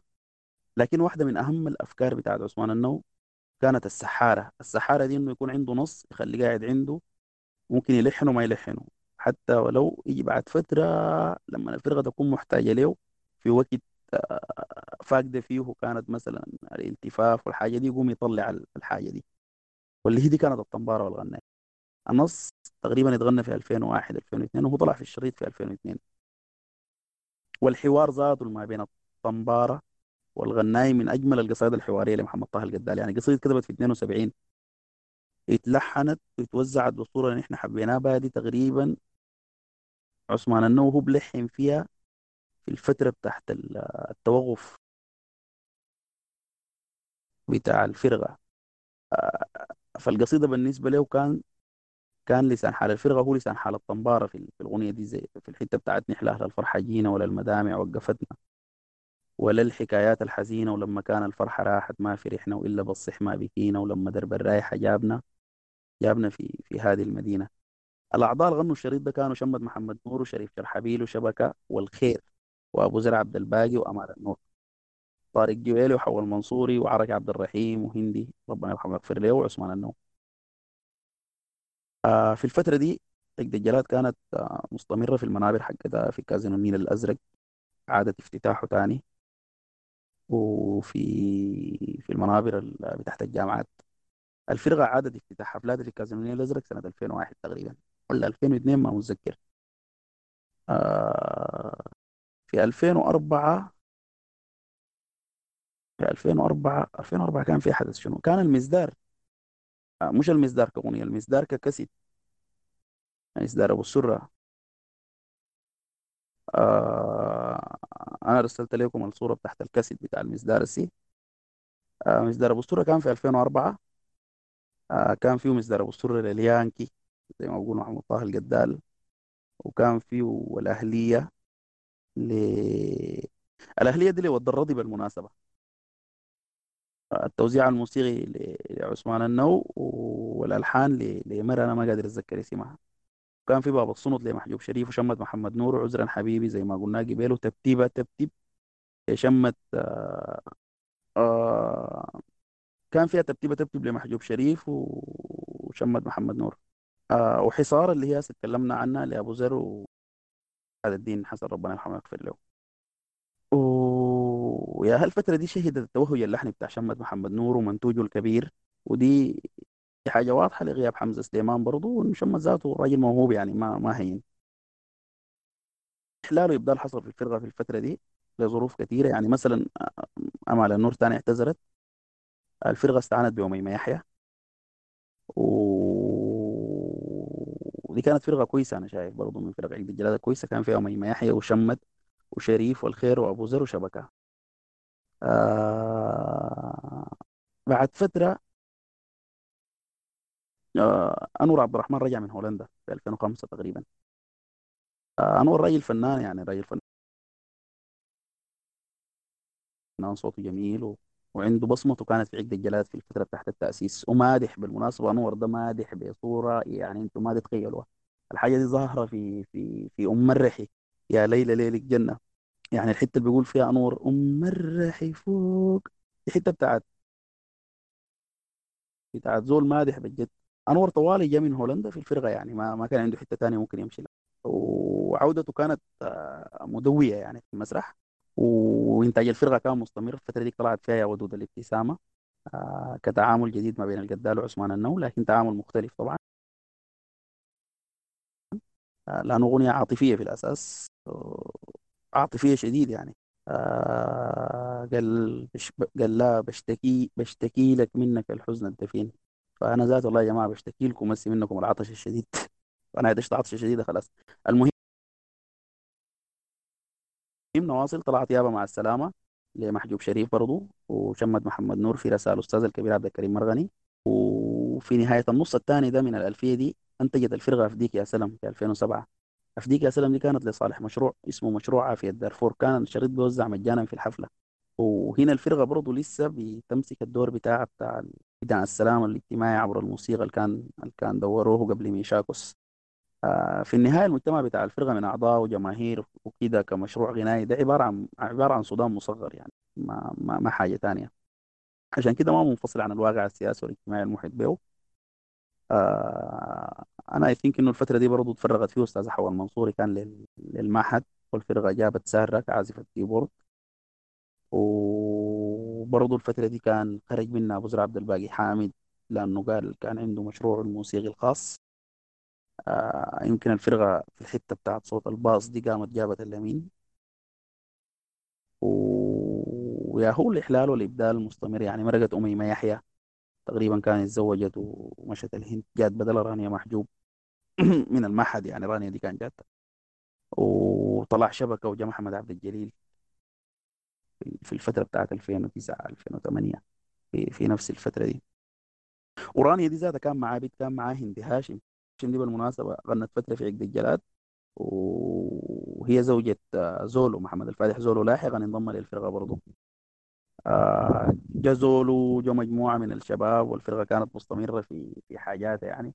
اللي هي حفلة رأس السنة المميزة في الاستاد الحفلات الشهرية في عبود انتقلت من الكازينو لعبود. بعد ذاك المهرجانات اللي بتشارك فيها والمشاريع الاجتماعية اللي بتشتغل فيها. آه لحد ما جات آه 2011 2011 حصلت آه مشكلة في الفرقة ما بين عثمان النو تقريبا وباقي الأعضاء وقرر إنه يس ينسحب من عقد الجلاد ويسحب منا أغاني وكمان برضه ودي كانت كانت صدمة كبيرة شديد للجمهور وكانت صدمة كبيرة شديد لل... للناس المؤمنين بالفكرة بتاعت عقد الجلاد دي لأنه ارتباطهم بعقد الجلاد أكثر من ارتباط ما بين فنان. وجمهوره كان يعني تقدر تقول إنهم أصحاب الفرقة أكثر من إنهم جماهيرها فطلعت عثمان النو عملت هزة في الفرقة لكن الفرقة آه، استمرت وحققت النجاح. حقها يعني الحتة اللي قاعد تنجح فيها أو في الدروب اللي بتخبرها يعني. حصل فيها إحلال وإبدال كثير لكن أنا بصير برضه في فكرة الإحلال والإبدال دي لأنه ده واحد من التكتيكات الذكية جدا للجلاد عشان عشان هي تستمر. أنا يمكن ما حقدر أتكلم كثير عن الفترة بتاعت آه، من من من 2013 ولفوق لأنه حقيقة ما قاعد أعرف عنها حاجة. لا دقيقة بس معلش اتكلم لنا عن عودة النو يا صدام وحفلة 2010 في استاد النوباوي شايفك نسيت الحتة دي أنت. أها. أها. ممكن أيوه. هو طبعا المشاكل كانت كترت. ففي نص 2009 عثمان النو كان طلع. آه طلع. ومشى مشى يعني خلى خلى الفرقة وما كان سحب أغانيه. الوسيط كان في إنه عثمان النو يرجع يغني ثاني في الفرقة دي. كان السيد الصادق المهدي. كان غاد وساطة قوية جدا. ودي عمليه محترمة منه أنا شايف إنه. آه، يتدخل آه، ما بين المختلفين. ورجع عثمان النو والبوستر بتاع الحفلة بتاعت راس السنة 2010 1 1 2010 في استاد النوباوي كان عبارة عن صورة عثمان النو مكتوب فيه عودة الموسيقار حاجة بالشكل ده. تقريبا في 2011 ثاني حصلت آه اشكالياتهم وحصلت القطيعة النهائية. لكن يعني أنا دار أقول إنه آه هي برضه شنو استمرت زي ما هم بيقولوا إنه شعارهم. عقد الجلاد صوت لا يغيب. فعلا طلع ما بيغيب يعني الليلة من 84 إحنا بنتكلم لحد 2020 يعني ما, ما, فتره هينه 36 سنة. آه أكبر من ناس كتار يعني أكبر مني أنا ذاتي بتكلم عن ناس بكل قله ادب لا لا لا لا لا لا لا لا لا لا لا لا لا لا لا لا لا لا لا لا لا لا لا لا لا لا لا لا لا لا عيد الجلاد من ناحية موسيقية ومن ناحية مفردة عيد الجلاد تجاوزت الضيق بتاع جغرافية المفردة واللحن تمام والإيقاع دي حاجة يعني ما ما اشتغلوا على حاجة واحدة وما اشتغلوا على لون واحد تمام دي حاجة خلقت لعقد الجلاد استمرارية لأكثر من ثلاثة عقود ونص تمام؟ وبعدين عقد الجلاد هم ماسي في الموقع قبل صدام لما قرر لكم هو في الصفحة بتاعتهم الرسمية قال إنه هم قالوا يا هم ما ضد اللحن الدائري لكن أنا يعني ما شايف إنه عندهم لحن دائري إطلاقا تمام؟ هم كسروا الصورة الراتبة بتاعت الألحان الدائرية الموجودة في الأغنية السودانية تمام؟ وموضوع الألحان ده تحديدا أكثر زول بيقدر يفيدنا فيه وحيتكلم لنا عن الموضوع ده دكتور مويا ياسي ومعاك أحلى مايك يا دكتور مويا. أنا عايز بس أنوه في الأول إنه أنا ما موسيقي وما يعني أنا ما زول أكاديمي في الموسيقى. فأي زول هنا آه، يسمع حاجة كده ما تعجبه ولا يقول الكلام ده كلام خرمجة ساكت فيجي يعني ممكن جدا يكتب لنا في في النص آه، أو يجي في الآخر كده يتداخل إن شاء الله. وأنا يعني آه، بالنسبة لي التجربة بتاعت عقد الجلاد آم، تجربة رائعة جدا جدا. وأنا بالنسبة لي الجلاد عندهم عندي مكانة خاصة جدا. وده لأنه أنا كشخص ما إيه، ما عشت في السودان. يعني ما تربيت في السودان. أنا كنت قبل الجلاد كنت ما بسمع غنى سوداني يعني أنا كان أغلب كان كان والدي من أكبر ال- المعجبين بعبد العزيز داوود. والدتي كانت بتسمع الكابلي والبلابل وكده. لكن أنا شخصيا أنا كنت بسمع غنى غربي. وكل حاجة اتغيرت بعد عقد الجلاد وخصوصا يعني هو الشريط ال- اللي هو صدام قال عليه اللي هو الشريط الثاني. اللي هو الشريط اللي فيه عذرا حبيبي وفيه فيه مشاوير المحبة وكده. وده يعني أنا بالنسبة لي يعني ده كان نقطة تغير لأنه أنا عرفتني عقد الجلاد على الغنى السوداني. مش الغنى السوداني عرفتني على الموسيقى السودانية وعلى ترا- تراث الأغنية السودانية. مش تراث الأغنية بس تراث. تراث الموسيقى السوداني نفسه. ودي يمكن أكثر حاجة مميزة بالنسبة لي في عقد الجلاد وفي تجربة عقد الجلاد اللي هي شنو؟ هي التنوع. يعني عقد الجلاد بتمثل لي التنوع في كل حاجة. يعني بتمثل التنوع في الكلمة في المفردات في انتقاء النص وبرضه التنوع في الايقاعات وفي الأنغام وحتى في طريقة الأداء. ويعني هو كان يعني قبل عقد الجلاد يعني كان كان في غنى سوداني كثير. يعني في قامات كبيرة جدا جدا في الغنى السوداني. لكن يعني ما كان يعني كانت شنو؟ كانت الأغاني ال- اللي بتتغنى كانت بتفتقد حاجة. الحاجة دي غالبا هي الإيقاع. الإيقاع اللي بيمثل شنو؟ بيمثل الروح وعمق البيئة السودانية نفسها.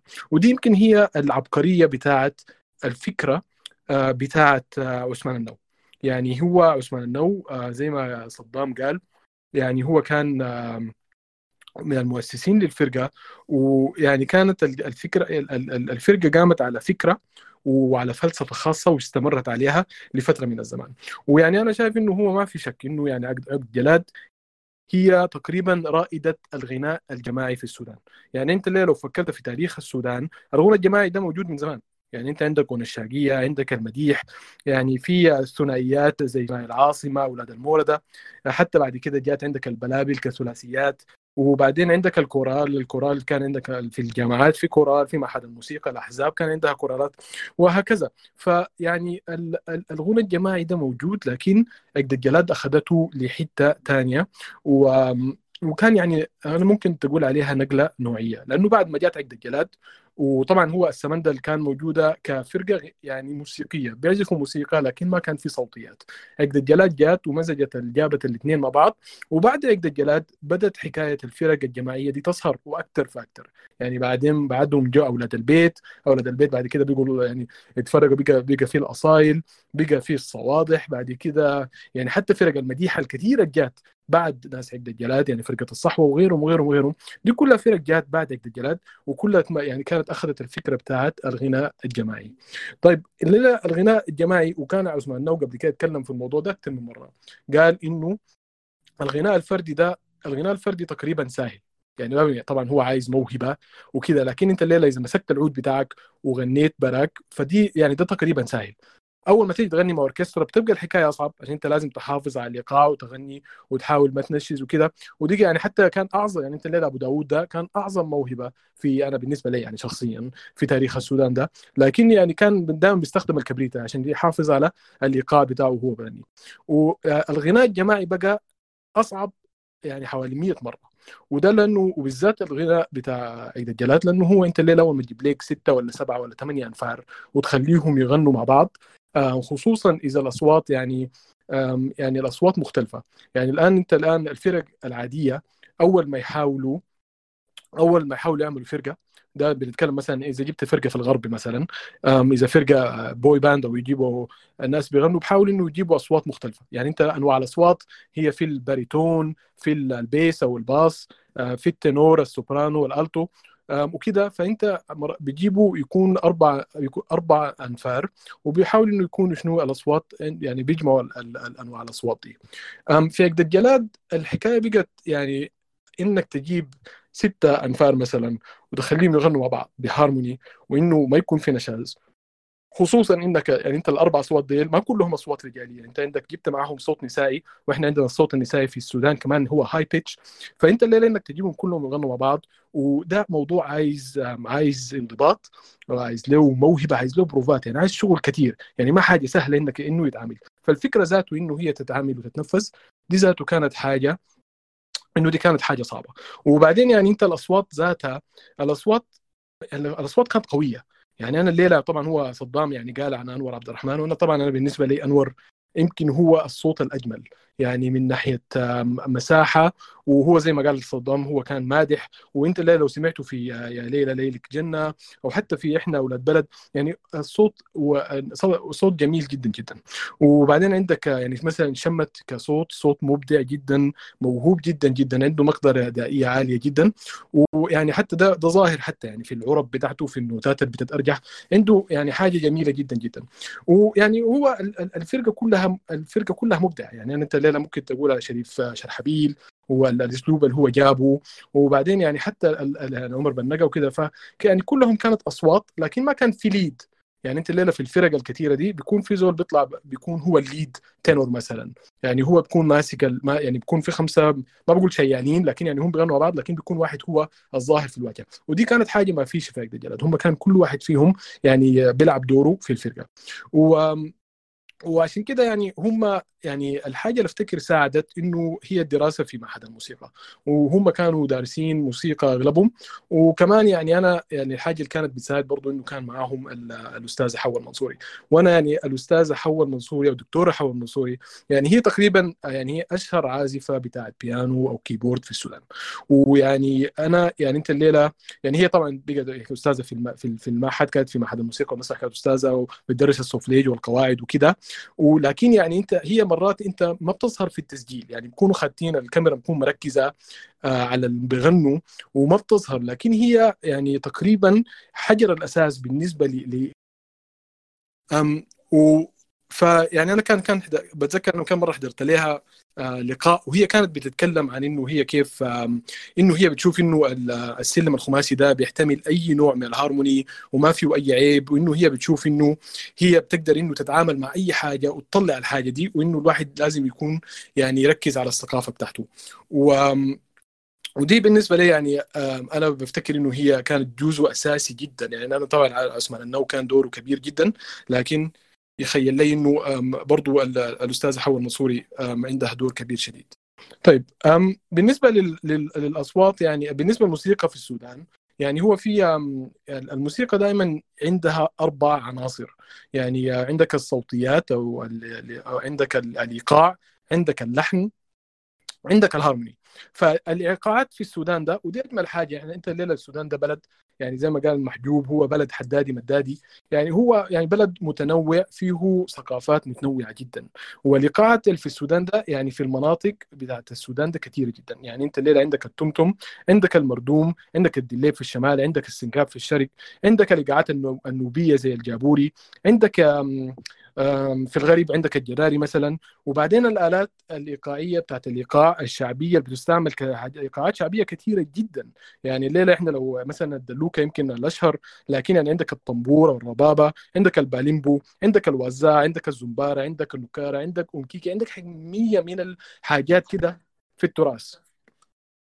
بتاع بتاعنا في في في في السودان. ويعني إحنا الليلة أنت يعني السودان ده الايقاعات دي موجودة من زمان جدا. لكن يعني هي النقلة كانت أول ما الكاشف جاء وأسس الأوركسترا أول أوركسترا في السودان ودخل الآلات الحديثة في الغنى السوداني. والكلام ده يعني يقول في الثلاثينات أو الأربعينات. ووقتها دخلت الوتريات يعني زي الكمان الكمانجات وبعدين كان يعني أول أوركسترا كانت كانت عود وكمانجا وأفتكر كان معاها صفارة أو حاجة زي كده. لكن يعني يعني هو الكاشف الكاشف طبعا يعني بيعتبر من قامة كبيرة جدا في تاريخ الغناء السوداني. وهو برضه يعني أنا تحسب له جدا إنه أول ما ندخل الصوت النسائي في الكورس. لكن يعني بعد كده حصل يعني هو صدام كان شاري إنه الكوريين جو وكده لقدام يعني بقى في تطور كثير من ناحية الموسيقى والآليات اللي بتدرس بالذات في معهد الموسيقى والمسرح يعني بقى في البيانو في الكونترباس في التشيلو في الأكورديون الجيتار في آلات النفخ زي الفلوت وزي الساكسفون وكده فالحاجات دي كلها دخلت في الغنى السوداني لكن مع ذلك عثمان النو لسه كان عنده شنو؟ عنده فكرة، ليه؟ لأنه عثمان النو يعني هو أنا ما أنا ما بعين له إنه الجلاد كانت بتحاول تتمرد على النمط التقليدي للأغنية السودانية والموسيقى السودانية، لا هو هو عثمان النو طلع بفكرة كان عنده حلم أو كان عنده مشروع أو كان عنده رؤية وحاول إنه يجدد أو يطور أو حتى يهجن الحاجة الموجودة. وطلع بمشروع موسيقي يحاول إنه شنو يعني يشمل الثقافات كلها وحاجة تصل لكل الأعمار وتصل مش كده بس في السودان وبس تصل برا السودان برضه وعشان كده يعني هو الليلة الجلاد ودي حاجة جميلة جدا. يعني أنت الليلة لو شفت الفرقة بتاعت الجلاد اللي هي من أول ما ظهروا يعني أنت الليلة الحلقة المشهورة جدا في 88 دي كانت ال ال ال ال ال ال هم بغنوا وكان معاهم كان في عود وكان عثمان نو بيعزف بالجيتار. وبعد كده الحفلات اللي ظهرت بعد كده يعني بتشوف دائما إنه يكون في يكون عثمان نو عنده ماسك ال bass guitar بيكون في ال keyboard أو طبعا يعني بيكون مرات keyboard واحد كيبوردين وبعدين يعني بتشوف بيكون مرات بيكون في غالبا في bongos اللي هي الطبلة طبلة ال bongos. وبعدين بيكون معاهم مرات كثيره بتشوف بيكون هي اللي بيسموها ال conga drums أو هي الطبلة الطويلة دي أو الطاولة البرازيلية زي ما في بعض الناس بيسموها. وتقريبا بس يعني ما ما في آلات ثانية كثيره ما في يعني أنت لو لو فكرت في في في, في الموسيقى السودانية اللي إحنا بنسمعها أنت الليلة السودان ده الوقت كله شغال موسيقى وأغاني. أي الفرق اللي بتشوفها دائما دائما بيكون في أول حاجة كمية من الكمانجات. طبعا عندنا واحد خالنا ظريف جدا بنسميهم الضباحين. يقول لك شغالين كمانجات ثقيله ويعني بيكون في كمانجات وبيكون في بيكون في أكورديون مثلا. مرات كثيره بيكون في درامز بيكون في آلات نفخ زي الساكسفون. لكن الفكرة هنا بالنسبة لعثمان النو حسب اعتقادي يعني إنه خلى الموسيقى والآلات يعني ما كان عايز آلات وموسيقى كثيرة عشان شنو؟ ما تطغى على الصوتيات وعلى الهارموني. فدي يعني كانت فكرة أنا شايفها حاجة رائعة جدا وحاجة جميلة جدا جدا. طيب نجي للحتة الثانية اللي هي الحتة اللي هو صدام كان لمسها وقال شنو؟ قال إنه هم عايزين إنه أنت كسوداني الليلة إنك تصلك الح... أنت بلدك ده بلد متنوع بلدك فيه فيه تعدد وفيه حضارات كثيره وأنت الليلة إنك تتعرف على الحضارة دي. يعني التنوع بتاع الحضارات الثقافات البيئات القبائل ده كله حاجات كثيرة جدا. ويعني هم طبعا دي حاجة يمكن يعني يعني بتظهر جدا مثلا عندك أغنية أم دوريا ربوع سودان وهو زي ما قال زي ما قال صدام هي لأحمد عمر الربطابي وطبعا هم عالجوها معالجة جميلة. هي هي الأغنية أو المدحة طويلة سوري الأغنية هو يعني هي أغنية طويلة. وهم اختاروا منها اختاروا منها الأجزاء بتاعتها. يعني هي من امدوريا ربوع سودان حييك وأنت كل مالنا وكده. لكن يعني فيها حتى الحتة في حتت أجمل في الأغنية. يعني مثلا الحتة اللي هو بيقول فيها أنت قديم وأنت حديث وليك إعجاب شعور وأحاسيس وكده دي حتت جميلة جدا هم شالوها. يعني دي كان لكن يعني هي الأغنية نفسها النص الأصلي بصوته لصوته فهو نص جميل. يعني زول ما سمعه حقه يمشي يسمعه. لكن يعني هم شالوا من كل حتة حاجة. يعني انت الليلة الجراري ده انت بتاع موسيقى الغريب بتشوفه في مثلا في إيدينا للبلد. كويس؟ المردوم بتلاقيه في ماندي مثلا. يعني الإيقاعات الجنوبية مثلا بتلاقيها في يه بلدنا كلنا إخوان. في أنا يا ربي في عطبرة مثلا الاديله أو وليرين كجلي اللي هي باللهجة النوبية واحدة من أشهر الأغاني. بيغنوها حتى في في فرقة بلاك تاما الشباب اللي في طوالي بيغنوها في أغانيهم في في في مصر. يعني في في من من من الشرق أغنية آدم شاش المشهورة جبنا اللهجة البجاوية كانت. وبعدين شالوا التمتم ده بتلاقيه في كثير من الأغاني. يعني حتى مثلا في منه كان مهجن يعني أنت عندك حاجة آمنة دي دخلوا فيها إيقاعات جميلة جدا جدا منها يعني حاجة حاجة قريبة للرقي مع التوم كده. بعدين الدليب مثلا بتشوف يعني في في نوري في نعمي بتشوف في الدوليب ده مدخله بطريقة جميلة جدا جدا في نص الأغنية.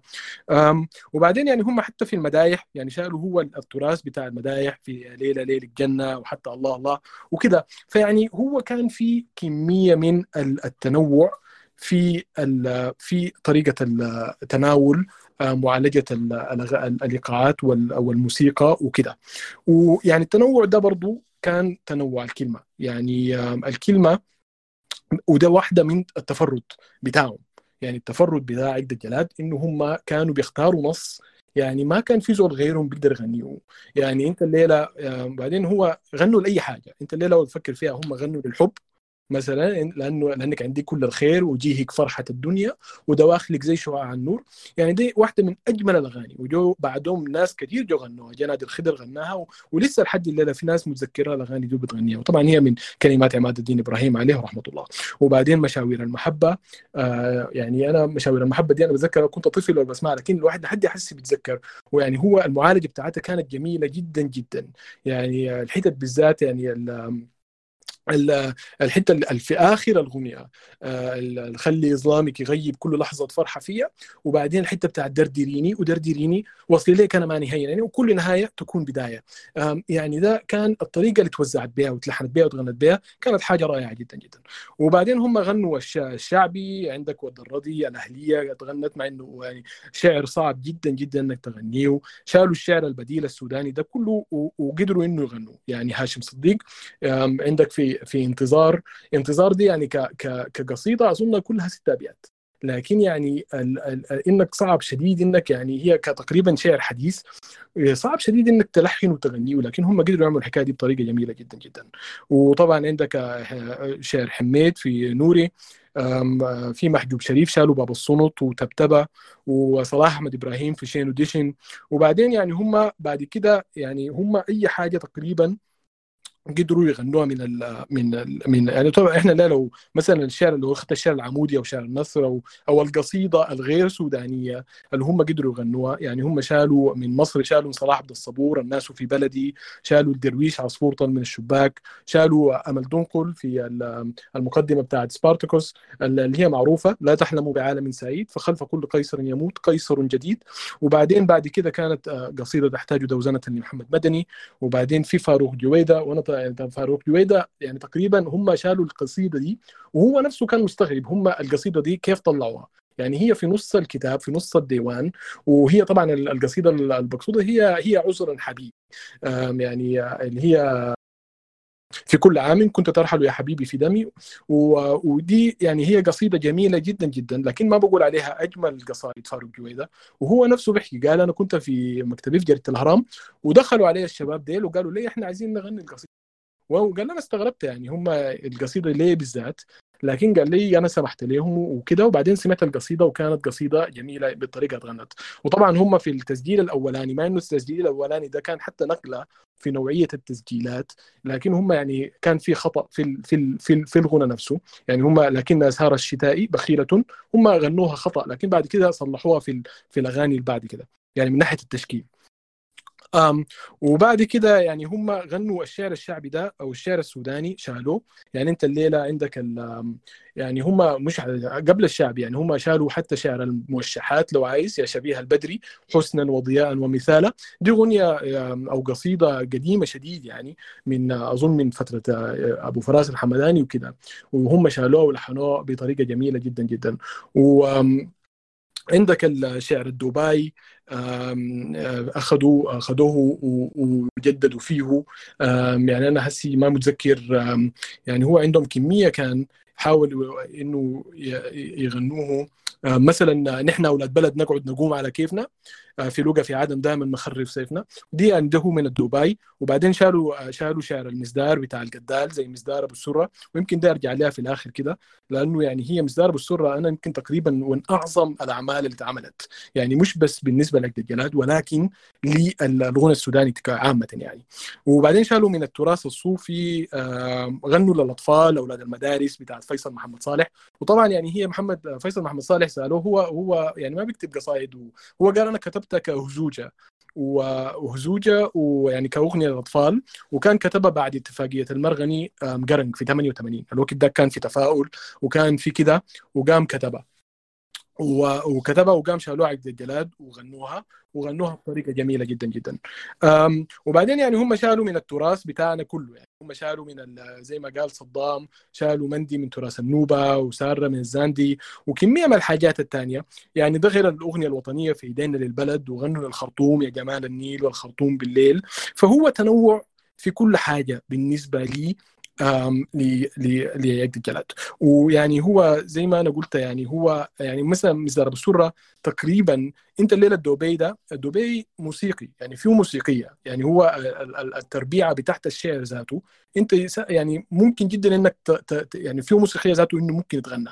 لكن كالمصدار ده المصدار يعني النوع الشعر ذاته شعر البطانة ده النص غير موسيقي. يعني أنت الليلة هو شكل يعني ممكن تقول عليه ملحمي. يعني حاجة طويلة كده سردية طويلة كده بتحكي قصة صعب شديد إنك أنت تحاول إنك تلحنه وتوزعه. ودي يمكن عبقرية عثمان النووي يعني هنا كون إنه هو قدر يلحن النص ده ويطلعه بالطريقة دي وإنه الناس لحد حس تسمعه والناس تغنيه.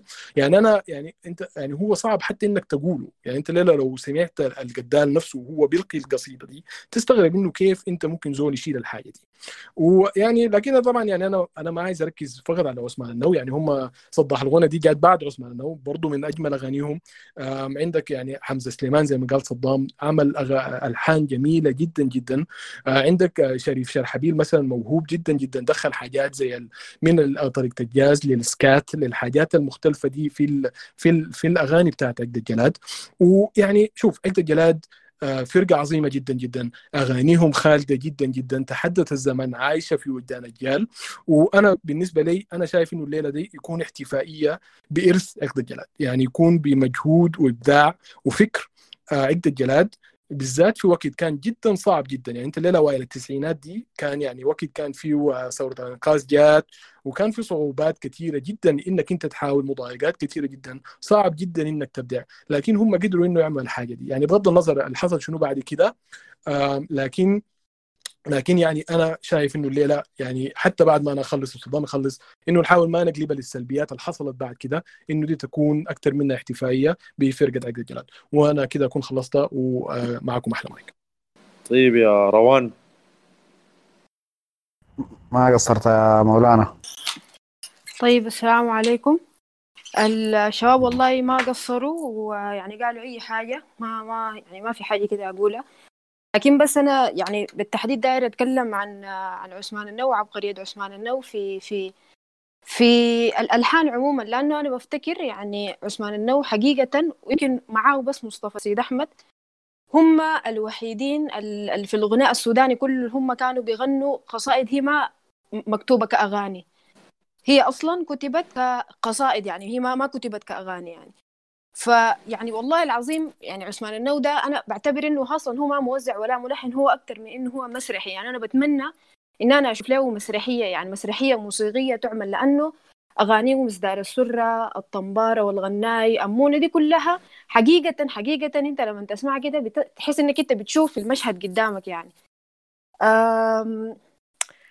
طبعا الحاجة اللي هو قالها مو بس ما داري أعيد كثير لكن طبعا الفكرة بتاعت إنه أصلا عثمان لو لما هو جاء هو آه، فكرته كانت فكرة الغناء الجماعي ده أصلا متملكه شديد يعني. هو كان أصلا كان بيقول إنه زي ما قال مو إنه الغناء الفردي هو الغناء الصعب والغناء الجماعي هو الغناء الغناء الفردي هو الغناء السهل والغناء الجماعي هو الغناء الصعب لأنه دائما آه، بتعتمد بيعتمد على عوامل كثيره زي الالتزام والانضباط بتاعين بتاعين بتاعين أفراد الجماعة ذاتهم لأنه أي واحد في أي دقيقة في في الاغنيه بيكون عنده وظيفة معينة لازم يؤديها وأي فرد يطلع من المجموعة في اللحظة المعينة آه، دي بيؤدي إلى اختلال الاغنيه كلها يعني بصورة كاملة.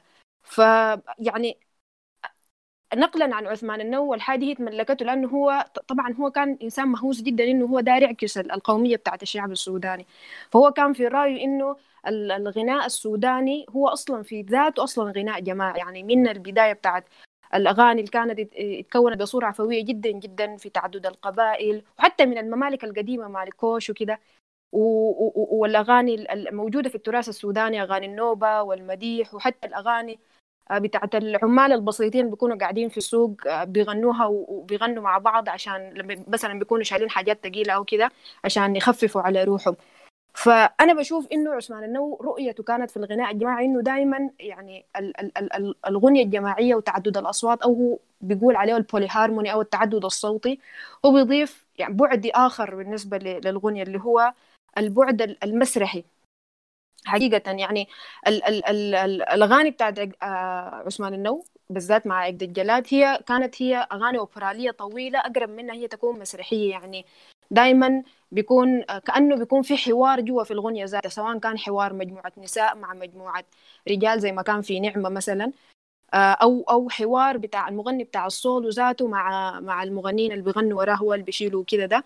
فدي كان يعني حاجة جميلة جدا جدا وأنا بتمنى في حياتي هسي إنه عثمان النو في فترة ما إنه يا أغاني وهي تتحول ل آه، يعني مسرحيات مغناة أو أوبرالية أو هو ذاته يحاول إنه يعمل آه، أغنية يعني أو أو أوبرال مسرحي عشان الحاجة دي بجد دي موجودة فيه بصورة كبيرة جدا جدا. يعني زي ما ذكروا الشباب إنه أنا ما داير أعيد التاريخ تاني لكن داير أقول إنه أيوه أغاني الأغاني بتاعت الجماعة عموما هي موجودة في التاريخ السوداني والتراث السوداني بصورة كبيرة جدا زي ما قالوا الشباب. أصلا كان في مجموعات طبعا كان في الأغاني بتاعت القبائل وتعدد القبائل والمديح وبعد ذاك جات الحقيبة والحقيبة دائما كان هو في مغني فردي لكن المغنيين الشيالين بيشيلوا معه بس هم ما ما بيدوا بعد آخر يعني ما بيساهموا في ال melody بتاعت الاغنيه ذاته بقدر إن هم بيعيدوا في في في في في مقاطع معينة يعني بيشيلوا معاه المجموعات اللي ظهرت زي عوض وابراهيم شبات وأولاد المورده وثلاثي العاصمة اللي بعد ذاك بقى ثنائي العاصمة والبلابل وكلها. لكن بفتكر إنه الحاجة اللي بتميز عقد الجلاد إنه آه، دائما أنا بحس إنه المجموعات اللي ظهرت دي حتى البلابل وثنائي العاصمة هم كانوا بيغنوا غناء جماعة لكن بيغنوا الغناء الفردي. لو لاحظتوا إنه عقد الجلاد آه، أقصد البلابل وثنائي العاصمة هم بيغنوا بصوت واحد. يعني هم كأنه آه، شخص واحد هو بيغني. أيوة أصواتهم فيها كثير من التناغم وإن هم بيغنوا بصورة متناغمة جدا جدا. لكن البعد اللي بشدد عليه والبعد المسرحي أو بعد تعدد الأصوات إنه بيكون في آه، مغني واحد وبعد ذلك في مغنيين بورا بيعملوا في melody دي حاجة ما موجودة دي حاجة جديدة جدا جابها جابها يعني عثمان النو آه والله تاني أنا ما عارفه أقول شنو لكن شكرا لكم يا شباب والله اليوم ده جميل جدا جدا وندي الفرصة لزول تاني يعني. يا ممكن بعدين نفتح الموضوع بتاع المصدار يا إخوانا؟ مصدار طيب حيتكلم عنها صدام يا مازن. طيب أوكي. يا صدام. سامعيني كويس يا جماعة. لأنه أنا جو أيوة شديد كده كنت قاعد في الحوش بصورة كويسة وشردتها كلمنا عن رايعة عثمان النو القدال مصدار أبو سرة. طيب أنا أنا في حاجة داير أقولها المصدار أنا ما حتكلم عنها براي. آه أنا بفضل نتكلم عنها كلنا. آه آه نتكلم عنها كلنا آه بصورة يعني أنا أنا حادي أنا حادي بس آه نبذة كده عن شعر المسادير عموما. يعني إن شاء الله تكون حاجة قصيرة كده ما ما جرب الناس هوا. وبعدها نقوم نشوف آه نشوف مصدر أبو السرة ذاته آه الرأي شنو فيه طيب يا جماعة المصدر ده كمصدر ذاته الشعر اللي اسمه المصدر ده شعر شعبي في السودان بتاع وسط السودان يعني بتاع القبائل الرعوية. اللي هي بتقع ما بين ما بين نهر نهر النيل الأزرق ونهر عطبرة في في الحتة بتاعت البطانة والحتات المتخملة. شرق السودان كده شوية يعني. آه الشعر ده موروث تراثي اجتماعي ويعني من الحاجات الجميلة اللي عملها إنه هو حفظ اللغة بتاعت البادية من ال... من الاندثار. آه المصدر المصدر كلمة مصدار ذاتها يعني المؤرخين اختلفوا في في في معناه كثير. آه بس آه يعني أول زول يتكلم عن عن معنى كلمة مصدار كان الشاعر السوداني محمد محمد علي. آه يتكلم عن عن الشعر السوداني في المعارك السياسية واستدل بالمسادير اللي هو استدل بالشعر بتاع محمد أحمد عوض عوض الكريم أبسين محمد أحمد عوض الكريم أبسين ده يا جماعة هو الحردلو الحردلو الكبير سيد الليسي بذاته. ويتكلم عن ال... عن ال... عن ال... عن أصل الكلمة دي يتكلم عن إنه يعني ال... ال... ال... الكلمة بتاعت مسدار دي جاية من الفعل الثلاثي سدر وهو إبدال لسرد بس ما أكثر ولا أقل. يعني بكل بساطة أخذ إنه آه، مسدار من سدرة وسدرة حصل فيها إبدال ما بين الراء والدال آه، زي ما بيحصل في العامية السودانية وطلعت منها طلعت منها مسدار لكن الحاجة الأحسن في التعريف كانت بتاعت عون الشريف قاسم بتاعت العامية في السودان. آه يعني الكتاب المشهور في في نص السبعينات تقريبا. آه كلمة مصدار عون الشريف قاسم مرجعة للفعل سدر في اللغة العربية. ومعناه ذهب. ومنه استدل إنه المصدار هو الشعر اللي بيذهب به الزول في في في في ظهر الدابة بتاعته. أثناء ما هو ماشي ماشي للزراعة ماشي ماشي للرعي ماشي ليلاقي محبوبته آه بيقوم بيصدر في في ظهر الدابة بتاعته بينشد بينشد اللي هو بينشد المسادير دي. آه ده ده ده المصدار كمصدار. أشهر شعراء المسادير في السودان ده كان أحمد عوض الكريم حسين اللي هو ده ناظر عموم الشكرية وولده عبد الله وولده محمد. محمد ده اللي هو ملقب بالحردلو يعني وعنده مصدار شهير اللي هو مصدار الصيد. آه بعد ذاك كان تاني برضه من المسادير المشهورة بتاع أحمد عبد الكريم حسين بتاع مصدار رفاعة. وش وتشوراني. الشوراني ده من الكواهل بالمناسبة من الشكرية. عنده مصدار النجوم والصادق والدامنة عنده مصدارهم شديدة وعبد الله والدبسين عنده مصدار سيتيت دي من المسادير اللي اشتهرت. في الشعر المعاصر في أحمد الفرجوني عنده مصدار البطانة. ومن المسادير اللي اشتهرت في الشعر الحديث برضه مصدار أبو السرة. بتاع محمد طه القدال اللي إحنا بنتكلم عنه. أنا بس قبل ما أخش مصدر أبو سرة آه، داير اوريكم إنه مصدر أبو سرة ده مصدر مجازي. يعني هو ما بيشبه قصايد المسادير في التركيبة بتاعته. آه، يعني المصدار القصيدة بتاعت المصدار هي مربعات. بتكون من أبيات كثيره مقسمه لرباعيات أو مربعات. آه، صدر البيت بيقول المقدمة وعجز البيت بيقول المؤخرة يعني بيتين مقدمة وبيتين مؤخرة متوافقات في الغافية تماما يعني ومختلفات في المضمون. يعني أنا أديكم مثال من من من أشهر المسادير اللي اتقالت اللي هو بتاع بتاع الحردلو اللي هو الخبر اللي قالوا البطانة رشت سارتا تبقق للصباح من فشت هاج فحلم صرير والمنايح بشت وبالتمساق عليه حدب الفريق يتعشت. دي من ال ده, ده مثال للمصدار يعني شكل التربيع أو المربع تحت المصدار اللي هي آه آه برضو القدال كان استعار منها في مصدر والسرة دي ذاتها في الحتة بتاعت آه الشم خوخت بردا ليالي الحرة والبراق برق من من جاب القرة. شوف عين الصقير بجناح وكفة الفرة تلقاها مخدود الليلة مرقت برا. دي حقت الحردلو ده ذاته. آه دي المقدمة اللي أنا ممكن ممكن نستعين بها يعني أو أقولها في في القصة بتاعت المسادير. آه عشان عشان نخش في مصدر أبو آه يعني أنا أنا ما بحب أشرح القصيدة يعني مثلا نقول الحاجة دي دايرين نشرح بيها القصيدة لكن أنا بفضل إنه آه نمر على الظروف اللي اتكتبت فيها القصيدة. بعد ذاك إذا في مفردة صعبة ومفردتين الناس ممكن آه، تشرحها. لكن يعني ما ما ما يعني ما حنفسر القصيدة كده كلمة كلمة وكلمة ومعناها والقصة دي لأنه أنا شايف إنه الحاجة دي ممكن تفقيدها ذاته الجمالية الجمالية حقتها. آه إصدار أبو سرد كتبت في 1982 محمد طه القدال كتبها في 1982 بعد الضربة اللي حصلت في بيروت للمخيمات بتاعت الفلسطينيين بتاعت صبرا وشاتيلا. صبرا وشاتيلا. الفكرة بتاعت محمد طه القدال هو إنه يكون حاجة اسمها مظاهرة الخلق. آه يعني يلم كل المخاليق اللي خلقها الله. ويمشوا بها يتحركوا من كل العالم ويمشوا نيويورك لتمثال الحرية ويقيفوا قدامه كده يقول ليه هو يا زول انت بتمثل حرية. دي الفكرة الأساسية ل... للحاجة اللي تكونت بها ال- ال- القصيدة. بعد ذاك القصيدة عالجت إشكاليات تانية اجتماعية اللي هي يعني في لها تفسيرين يعني أبو السره ده في له تفسيرين. في زول بيقول لك السر ده صديق مفترض للجدال في القصيدة وفي ناس بتقول لك آه، أبو السره ده ياسر عرفات.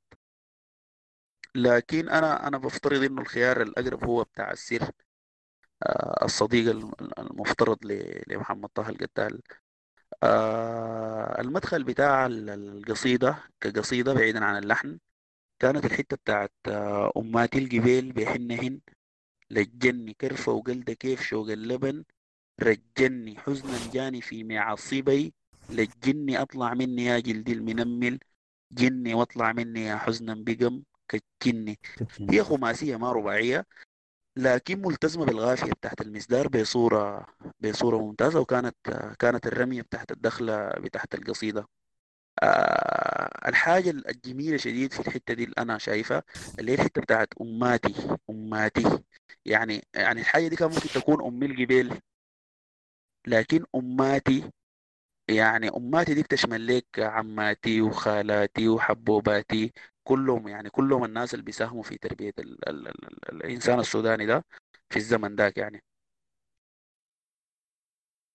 آه، مفردة قوية وسمحة وعندها مدلول ال ال ال الاجتماعي في أماتي الجبال بحنهن الجنة آه بعد ذاك بيقول خلاني أبدأ مزداري أودي قفايا لدار بقت ميداري. جيت وجلدي بينه وبين عضايا الشحمة إلا النار بقت قدامي يعني. دلالة على إنه ضعف ضعفة شديدة خلاص. جلد الليلة بينه وبين عضايا الماشي إلا تراني شوال الكبس نفخ جراريب الورم. هدامي في جلد الورم قول لي والله صحي الورم. عضامي الحاجة الشائعة إنه السير ده كان عنده آه، كان جاوا اللوتري وقع عليه اللوتري آه، في أثناء الظروف دي بتاعة ال- الضربة بتاعة صبرا وشاتيلة اللي كانت بمباركة الأمريكان وكان إنه مفترض آه، يمشي أمريكا. فالوصية اللي بيقول له بيقول له سفرية تكميل في النية ومية هل كانت محرية؟ خاب راقع الريف زم العرفان ولا قيام الوردية؟ يعني الجدال بيت- بيتغمص لسان لسان حال كل إنسان الحتة دي عايش العيشة بتاعت الذل والهوان. في وهو كشاعر طبعا شاعر مرهف جدا. ومتمحص ومثقف بصورة ما عادية. بي- بيدلل دلالة واضحة على على الحتة دي في في في الحتة اللي فوق بتاعت أطلع مني يا يعني يا حزني قال له أطلع مني يا حزني أطلع مني يا حزني وخليني يعني خليني أبدأ مزداري. آه المصدر ده أنا داير أقود فيه وال- ال- الخليقه كلهم للمظاهرة لتمثال الحرية دي عشان نعبر له عن رفضنا لل- لل- للحاجات ال- اللي قاعدة تحصل من بتاعة ظلم وكده. اللي هي أودي قفايا لدار بقت ميداري. اظنها واضحة. وبعد ذاك هو بيسترسل بيسترسل بيواصل في ال... آه بعد ذاك يعني بتجي الحتة اللي اللي هي زي زي زي ال- ال- فيها استلاف من الحردلو بعد ذاك بيجي في الحتة اللي بيقول له إن القعده يا أبو السرة في ظل العمارات كمرتم برا. ضقنا الحنظلة اليانكي وبلعنا المرة. اللي هي العمارات كمرتم برا دي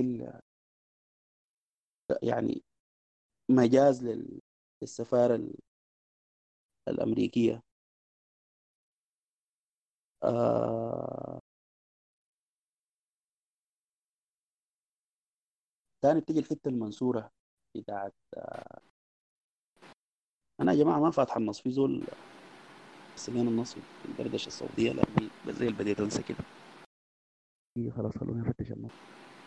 ممتاز ممتاز. شكرا يا ويلي آه طيب آه قال له إن القعده يا أبو السرة في ظل العمارات كمرتم برا ضمن الحنظلة اليانكي وبلعنا المرة كملت كوتة التنباك صقعنا الجرة وقت اتقفلت شقيش قبل بالمرة نرمي أمرنا في بلد المعاني الحرة.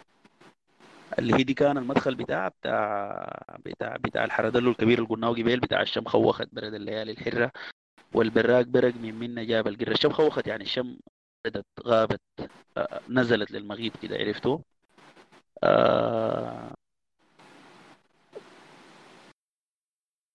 قال مرقت برا تغلي مديدة الحلبة تسمن ردفها السمن المبستر يانكي. الحتة دي آه، المدلول الثقافي بتاعها كبير جدا ما بين الثقافة السودانية ظهرت في في مدينة الحلبة. وبعد ذاك آه، وشين فايدة مدينة الحلبة؟ لا والويقوت وشالوا اليانكي. يا بصورة قامت من دخل تلمع وشيها. كان اليانكي مستنيها كان اليانكي مستنيها. مراية السجن في الليل. يعني قال كموروث إنه اليانكي ده قاعد في المراية لما فتح رفعت المراية عشان تشوف وشها شافت في عينه اليانكي أو في في ودعينه يا صدام. يا صدام. أيوة. الصوت أيوة. بس كان بعيد شوية بس أرفعه شوية كده عشان كان كان واضح. هو قال عشان عشان عشان يقدر يغسل عينها من اليانكي دار يوديها البحر. عشان يوديها البحر يغسل عينها من اليانكي ويستدعي المخاليق اللي قاعدين في البحر ديل مع المخاليق اللي قاعدين في ال في ال في الأرض برا ويمشوا يقودوا المظاهرة أو المسدار بتاع الخلق ده ويصلوا به ل لتمثال الحرية. آه أنا ليه الحاجة دي راحت مني تحت المسدار دي؟ دقيقة يا جماعة الوراق دي بتفتح ثاني تغلي مديدة الحلبة تسمي ردفها السمر المبستر يانكي والويقود بعيرات الدخان في العين وفي الفشفاش يسوي عمايله شين فايدة مديدة الحلبة. والويقود وشالوا اليانكي يا بسرة قامت من دخاخين العمى تلمع وشيها كموروث سوداني. وكان اليانكي مستنيها في مراية السجن في الليل لقيتها مثل فريخ الطير مرق ودعينها اللي هو ود العين اللي بيقولوا السوداء ود العين الجوة الصغير بؤبؤ العين يعني. رجافة المزمة الحمى جفلت منه وقعد عندي صدرها يغلي يا أبو السرة. شفت اليانكي فيه ودعينها. شلتها للبحر يمكن يغسل عينها من اليانكي فتنا الحجر بالكتة. يعني الحتة دي أنا دايما آه الحجرة الحجرة ده طرف ال طرف ال طرف ال طرف الملاية طرف الهدوم يعني التوب الطرف البيجاي أو طرف الكفن الطرف البيجاي والطرف البيجاي. الطرفين ديل بيقولوا لهم الحجرة. فهنا افترض إنه البحر اللي هو النيل يعني نحن بنقول له البحر عامل زي التوب تمام؟ والجيفة بتاعته زي الجيفتين بتاعته زي الحجرة. فقال فتنا الحجرة بالكتة. الكتة دي يا جماعة آه، بيقولوا لها الروسية يعني. بتجي آه، جاري كده تقوم تدق في الجيفة وتدق روسية جوا البحر تجي نازل بصدرك. فهو قال فتنا الحجرة بالكتة يعني تجاوز الحجرة بالنطة بتاعت الكتة دي وغطسنا مسافة في في في البحر. المسافة تبقى قدر مسال كريدة. في السكة بتاعت المسافة دي ما لاقانا من يا غبانة في البحر الفدر تحتاني ناس عارفاها. هي وناس عارفاك يا السر وناس عارفاني أنا لاقينا القعوي اللي هو معروف والبلطي وقرقور السمك ودانا ليه داب الخشش. وداب الخشش دي استعارة لأنه الدوابي ما بتقعد في الخشش. آه، داب الخشش ده التمساح. اللي بتقعد في الخشش دي التماسيح. في حتات ما في السودان بيقول لها دواب الخشش نادينا عمال الطمي اللي هم الجماعة اللي بيقعدوا في الطمي اللي ما قاعدين في الموية الصارقيل والقرموط والدلموية فدنا عليها كانت نايمة عجال البحر حرساها كانت نايمة بين حجرين وضل ساسوية الحتة دي شوف عجال البحر يعني النيل ده أكبر حاجة فيه العجل تمام. وهي كانت نايمة بين حجرين وضل ساسوية وحارس حارس أكبر حاجة قاعدة في في النيل. مسكنا دريبنا عمال الطمي صحوها لما حصل بحر قسموه. يات من كان سبع جمرات. اللي هي دي الحتة اللي بيشير فيها للانتفاضة بتاعت الحجارة في فلسطين. وعندها علاقة بالموروث الديني ذاته بتاع القدال برمي الجمرات قلنا ادوها في الجمرات ثلاث سبعات. مسكنا دربنا عمال الطمي الصحونة خابرين الدروب يعني الدروب ده حيخبرهم منه غير عمال الطمي غالبا ما في يعني مرقومنا فوق مشرع مسار بضي يعني آه، آه، آه، الحتة دي أظن اللفظ واضح مشرع مسار بضي لقينا الدنيا تترجانا. لما مرقنا في مشرع مسار بضي ده اللي هو المشرع الظهر لنا فيه والضوء من من من ظلمات البحر تحت أو ظلمات النيل لقينا الدنيا تترجانا. الدنيا دي كلها واقفة باجيانا عشان نمشي للقصة دي. جوجا القمري. خوص جير وعوح دي. أنا ما عارف عوح دي دي كيف لأنه ال ال ال ال يعني بيعود الذئب تقريبا ما الحديات لكن غالبا برضو استعارة من الاستعارات الجميلة للقدال وظبطت الموسيقى بتاعت ال... بتاعت الحتة دي. يعني لقينا القمري الدنيا تترجانا جوجا القمري خوص جير عوح دي. وعمال الطمي صحوها لموا عليه اللي بيعرفوا الصي. اللي بيعرفوا الصي ده الناس الحر. يعني ما خلاص انتهى من ناس البحر. القعونج والقرموط والدلموية والصرقيل والقصة دي. بعد ذاك ديل لمونا على اللي بيعرفوا الصي ناس الحر اللي هم حصل جيزان ودواب الدارقة اللي هو بدرق والسحلية والناس التحت. الناس التحت ديل غالبا الناس نحن ديل. أنا والمواطنين البسطاء زي ديل اللي نحن خابرين عمايل اليانكي المعروفة اللي هي مرة معونة للغاف ومرة دوانكي شي معناه جيفا كملوه بوانكي اللي هو قروش. صوتها مقدم والقديم أيوه. بس بس معلش عندي بس مداخلة بسيطة في الحتة دي بالضبط. الكسرة في اللحن اللي اتعملت في الحتة دي. لا أنا أنا آسف أتكلم عن القصيدة لسه اللحن ما جيت له آه ما أنا بس عشان ما نرجع الناس ما نمسك زمان. أنا ذاتي هي عشان ما اجر هواء أنا ما حأتكلم عن اللحن لأنه أنا موسيقيا بليد شديد يعني في ناس كتار أحسن مني هنا. خلي ناس تاني تتكلم عن اللحن. آه كنا في ناس الحر قلنا حصل جيزان دواب الدارقة والسحلية والناس التحت. الناس التحت قال خابرين عمايل اليانكي اللي هي قلنا المعونة والرشاوي والقصة بتاعت باليانكي. بعد ذاك الحتة قلبت لحاجة بال... بالشامي. لل... لل... قولا للأخل ديارة دمك فرهد في نارة غور في الأرض طاروا صقرين أولاد الأرض ما طاروا لحمي غطاب عمي. شو صار حاله يا إمي من ديل العرض؟ في بيت الدين دمي ما يخلي دمي. قمنا من دير ياسين صرنا في جزر التين. عم نسقي بعض حب الزيتون بده يرجع للطين. صابرة تحت الدورية صابري صابرة فوق الدورية. يا حال الضد لحم الطفلين. نابت غصن الحرية. والله معنى شامي عديل يا أخي. جامد عديل.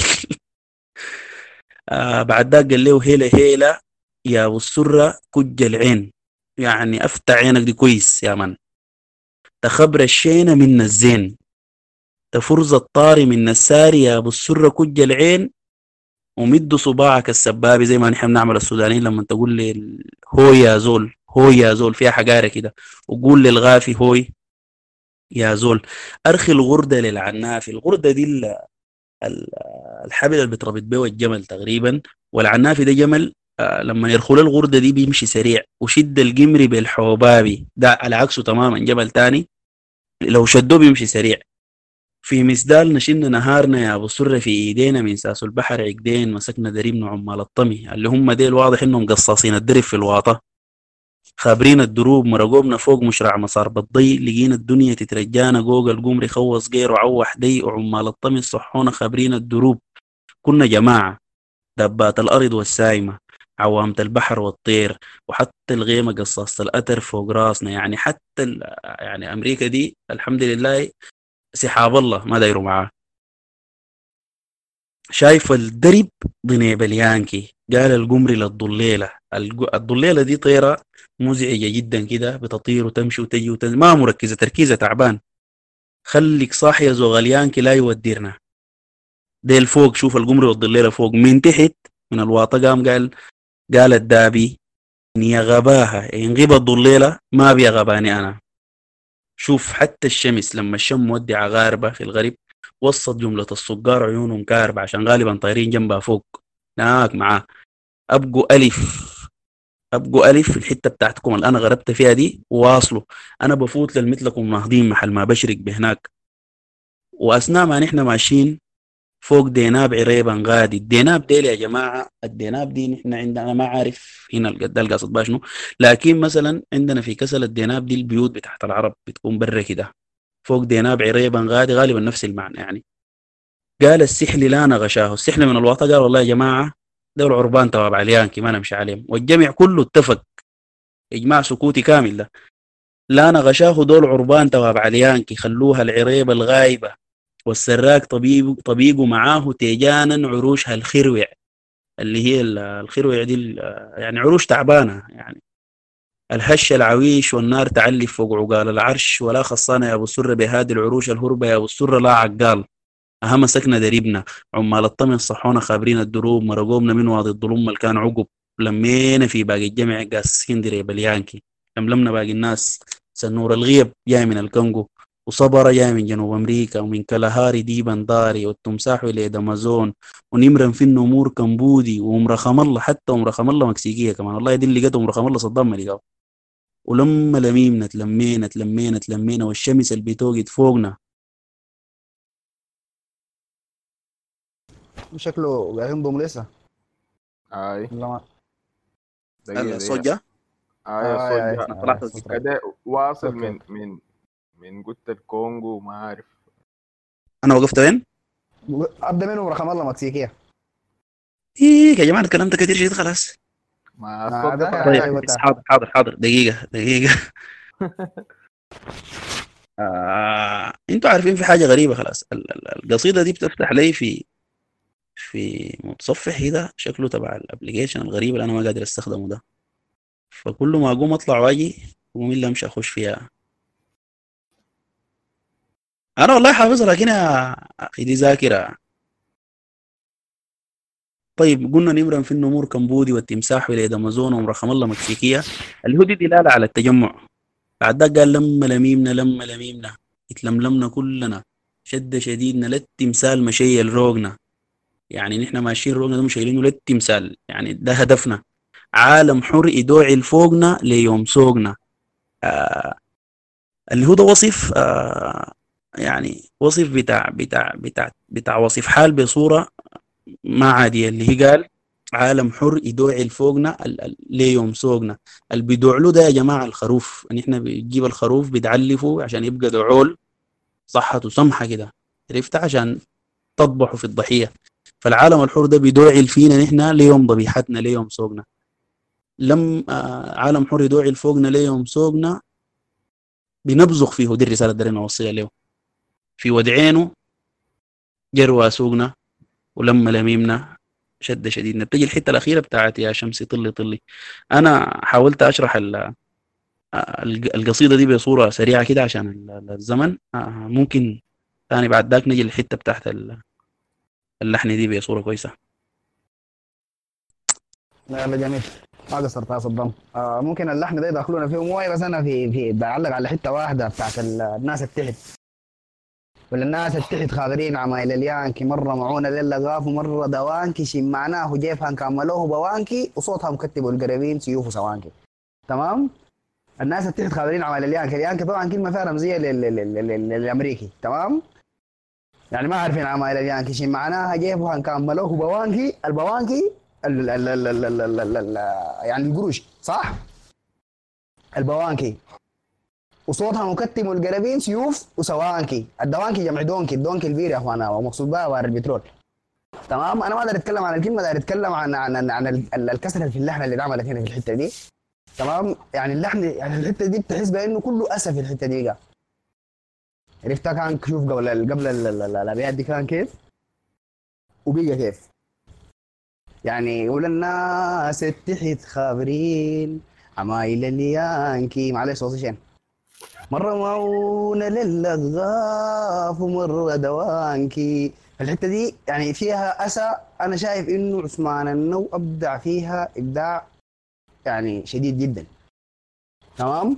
وممكن بعد ده أنا باصل مايك لمحمد عبد الرحمن لو موجود. عنده مداخلات آه، بتكون آه، جميلة. كان عنده سرير جميل في تويتر عن المصدر. ممكن يداخل لنا عنها. وبرضه تكلم لنا عنها. موسيقيا موية ذاك أو لو باقي الشباب عندهم مداخلات اكتبوا لي في ال... في الونسه ديت يا شباب يديكم العافية. شباب أنا حق عبد الرحمن. شباب ما قصروا؟ آه، تقريبا قالوا أي أيوة. حاجة تتقال. آه ولما جميلة جدا جدا استمتعت بها خالص والله. تعلمت حاجات كثيرة جدا الليلة. آه ما عندي حاجة أقولها. تقريبا أي حاجة ممكن أقولها. الشباب قالوها. ومويا أحسن بيتكلم أحسن مني في حتة اللحن.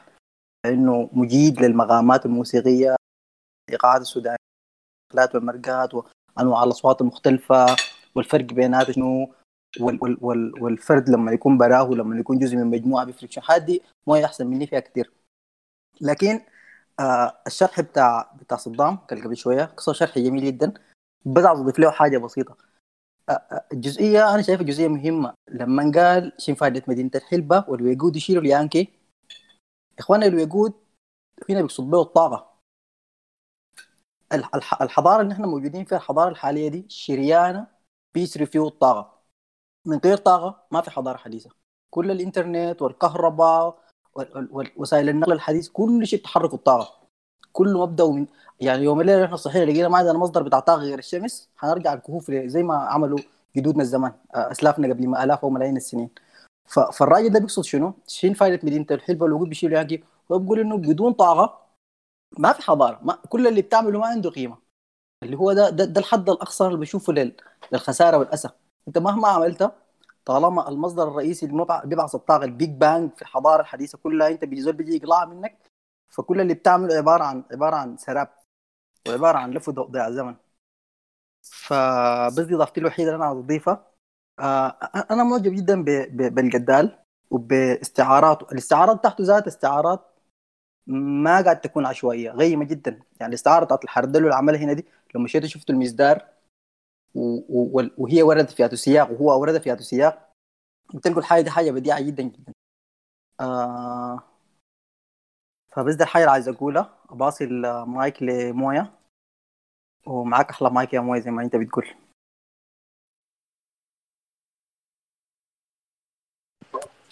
والله يا شباب أنا صراحة يعني أنا كان قلت في مداخلتي إنه يعني المسدار أنا شخصيا يعني أنا أول ما لها كده ك أنت ليلى لو جبت الكلام اللي قاله صدام ده كله يعني النص كويس.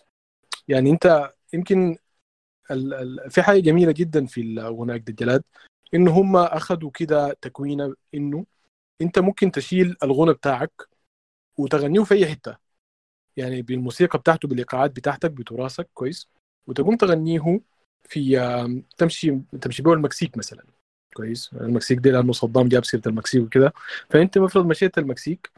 الليلة الناس دي حترقص وحتغني وحتنسجم وحتنبسط لأنه يعني يمكن ما يكونوا فاهمين الكلام شنو لكن بيكونوا شايفين إنه أنت أنت اللحن جميل الإيقاع مختلف وإنه أنت منسجم مع الحاجة اللي بتغنيها دي.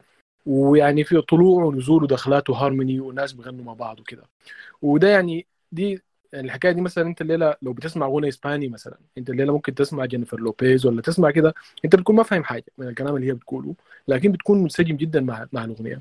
ودي يمكن هنا ال- ال- الجمال بتاع الأغاني زي دي. أنت الليلة لو جبت النص ده النص ده نص صعب جدا جدا. يعني أنا صدام ما شاء الله قدر يعني في كلمات كده الليلة أنا أول مرة أعرفها. يعني عرفتها منه يعني أنا مثلا هو قال الضليله الضليله دي هو قال هي طيرة أنا كنت فاكر إنه دي هي الضل يعني شفتها فهو حسي يعني هو شرح لي حسي إنه هي ده بيتكلم عن إنه هي طيرة. فيعني الليلة أنا مثلا تعلمت حاجة جديدة. النص ده النص ده ما موسيقي. آه، النص ده يعني زي ما قال هو صدام هو ما مصدار فيه تربيعات زي الدوباي وزي المصدار ال- الأصلي.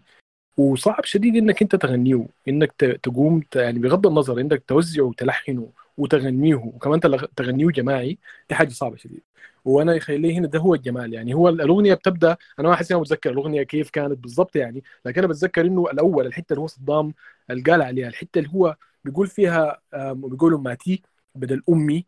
ودي يعني آه، حتة دائما بتلاقيها في شارع الجدال يعني هو الحتة بتاعت البيت الكبير بتاعت الأم بتاعت العيلة بتاعت الخالات بتاعت إنه هو كان علاقته كيف كانوا بالناس ديل في حياته وتكوينه.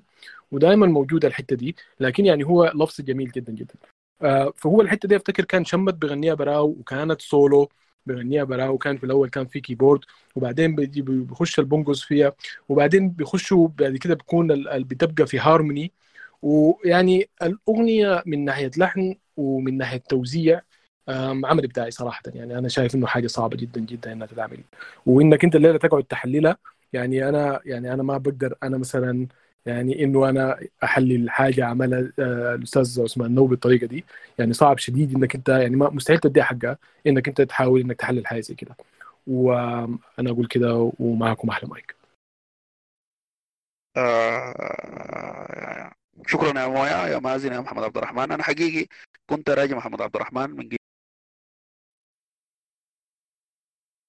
قبل في موضوع المصدار صوت- ده بالذات. صدام صوتك آه قطع كنت داير آه، صوتك زي قطع وكده. كده ال- آه سامعني؟ سامعني؟ اي أي واضح واضح. واصل. تمام تمام. آه في حاجتين أنا أقدر أضيفهم في في في في مصدر أبو السرة آه لليانكي. ال- آه، الفرقة عشان تغني يعني الفرقة اللي غنت آه، مصدر أبو السرة بعد ده غير الفرقة بتاعت 95 هي قفلت في في في في بروفات لمدة شهر في معسكر عديل يعني في أرض المعسكرات في سوبا الناس دي قعدوا شهر بيبربوا في ال في ال في الاغنيه دي. عشان تعرف مدى الصعوبة اللي ممكن تتغنى بها الحاجة دي. آه دي الحاجة الأولى. الحاجة الثانية أنا كان لقيت الفاتح حسين. آه كان في 2012 11 كان في في برنامج في بيت الفنون اسمه عبقرية النوم حاجة بالشكل ده. الفاتح حسين بيتكلم عن الحتة بتاعت ال- الدخله الموسيقيه ما بعد الرمية لمصدر أبو السره آه اللي هي آه بعد تنتهي امات الجبال بحنة. اللي الجنب تخش الموسيقى. تن ترن تن. أنا ما عارف الحاجة دي هي شنو موسيقيا بتاعني لكن هو اتكلم عنها كلام كثير كده وقال هي كسر لقاعدة موسيقية آه قاعدة. انت كمتلغي عادي اللي هو زيه زي زي زي معظم الناس بنشوفها حاجة سمحة. لكن قال الموسيقي اللي هو متابع النوتة آه ممكن يحس إنه الحاجة دي فيها حاجة ما ياها آه موسيقيا. لكن بعد ذاك بيقدر يقبله كلها في السياق بتاع الدخلة الدوبيتية للتن ترن تن تررن تن تن تن تن. فأنا حقيقة ما حقدر أوصل لكم الحاجة اللي قالها الفاتح حسين لكن دي دي, ال- دي الحاجة اللي بقدر بقدر أقولها في الحتة دي. الحاجة الثانية اللي أنا كنت أصلا يعني داير أتكلم فيها ومجهز لها ال- السهولة بتاعت آه، ألحان حمزة سليمان والصعوبة بتاعت ألحان آه، عثمان النوم. آه يمكن مرينا فيها كذا كذا مرة لكن آه مثلا الطنبارة والغناية. الطنبارة والغناية دي قصيدة حوارية حوار ما بين الطنبارة والغناية. ال- ال- ال- ال- ال- الحوار انت لو لو قريتها كقصيدة بتستوعبها أكتر بال بالاستعارات اللي فيها بالتوصيات اللي فيها بالحاجة ال- ال- ال- اللي هي دايرة تعملها. لكن الطنبارة والغناي ارتبطت لعقد الجلاد لجماهير عقد الجلاد آه كيف يعني؟ مثلا آه امبليتا الحتة بتاعت امبليتا أخذ الرملة دي معلقة تماما عند كل الناس اللي سمعوها في الأول طبعا عند الخير أحمد آدم. وصعب يتقبلها. يعني الغنية أنا الحقيقة أقدر أوصلها إنه عثمان النو حاول بال- بالسولو الفردي في الغنية دي يوصل الإمكانيات الفردية لكل مؤدي. من آه، من شمات ب- ب- بإمكانياته الصوتية الممكنة وأبو ذر عبد الباقي والشريف شرحبيل وشبكة. آه، دي دي الحاجة الأساسية اللي في اللحن بتاع بتاع الطنبارة بالنسبة لي. آه، لحن جميل بإيقاع ثلاثة على أربعة بصورة ممتازة. آه، منساب بينساب معاك بصورة سمحة. التغيير والكسر اللي فيه في الصوت يعني الإيقاع ما بيتغير كثير لكن بتتغير بيتغير الصوت. يعني من ال... لما يطلع من حتة الهارموني لحتة ال... ال... ال... ال- السولو الفردي. القصيدة اللي دايرة دراسة بجد هي ما, ما بين الخليفة وأمونة بت- بنت حاج أحمد. ما بين الخليفة وأمونة حاج بنت حاج أحمد هي غير إنها غنية جميلة وغنية هي محاكمة تاريخية لل- للحاجة ال- لل- للثورة المهدية والقصص ال- ال- اللي كانت حاصلة فيها. الدار أقوله إنه ما بين الخليفة وأمونة حاج أحمد. إذا قريت القصيدة بتلقاها مرتبة ترتيب غريب جدا. غير الترتيب ال- المكتوبة به أو اللي اتغنت به اللي اتلحنت به كأغنية. آه لأنه هناك بتكون أقرب لإنها حوار. والبداية بتاعتها أنت نحن في حزن المخاليق تقريبا ولا حاجة بالشكل ده. فعثمان النو هو عنده ال- ال- ال- المقدرة بتاعت إنه يحور القصيدة على حسب اللحن لأنه في النهاية هو بيلحن في قصايد أصلا الموسيقى الداخلية بتاعتها ما ما متوازنة. فالحاجة دي شفناها في في أمونة وفي نعمة يعني هسي نعمة دي هي كقصيدة نورة هي في النور فيكن. دي ما ما ما قصيدة ما قصيدة يعني لما غنوها نعمة ما غنوا القصيدة كلها. والقصيدة هي ذاتها كانت يعني محاكمة من حميد لنظام النميري حيطة تتمغى وتفلح في قفا الزول البناها. آه فهو شال الجزئية اللي الداري يوصل بها رسالته ولحنها. آه بعد ذاك آه بجي أعاين لي مثلا أغاني خفيفة. يعني أنا ذاتي مرات لما يقولوا لي لحن عثمان النو بستغرب زي أغنية بتاعت سيد عبد الله صوصل اللي هي يا شمس لما الشمس دي اتغنت تقريبا بعد العودة في في 98 و 99 الايقاع فيها راقص وسريع يعني انت بتحس انه الحاجة دي لا يا أخي ده شريف ده ما ده ما ده ما شمت ده ما ما عثمان النو آه فده بوريك انه عنده المقدرة انه يقدر يقدر يدير الحاجة اللحنيه دي.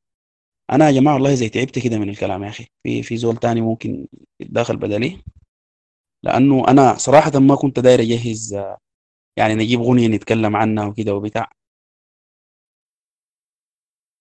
فنخش يا أخوان عبد الهادي زمزمي قاعد؟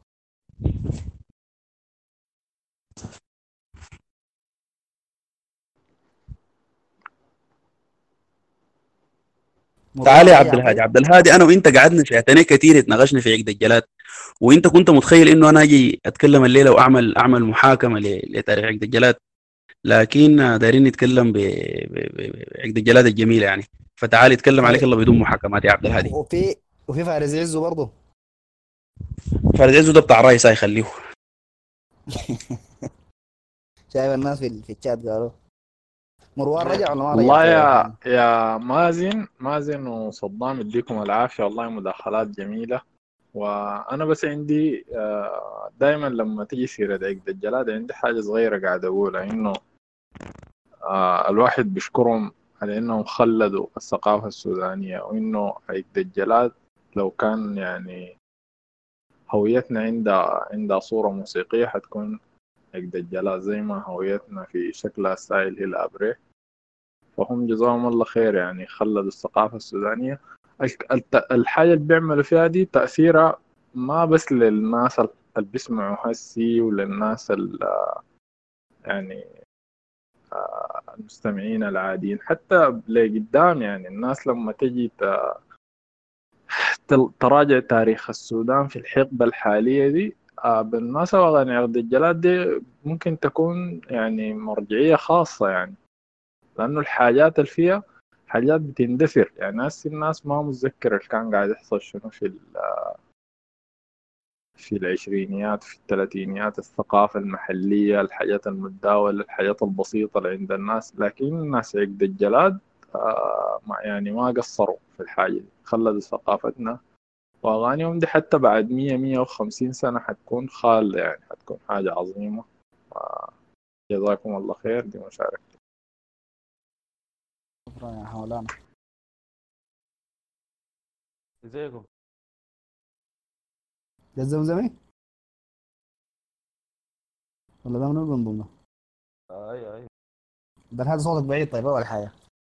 آه. طيب مساء الخير. آه تفضل. آه أنا أنا ما أقدر أتكلم. يعني أنا أنا شايف إنه صدام جاهز كويس ف داير أحاول الصمت كويس.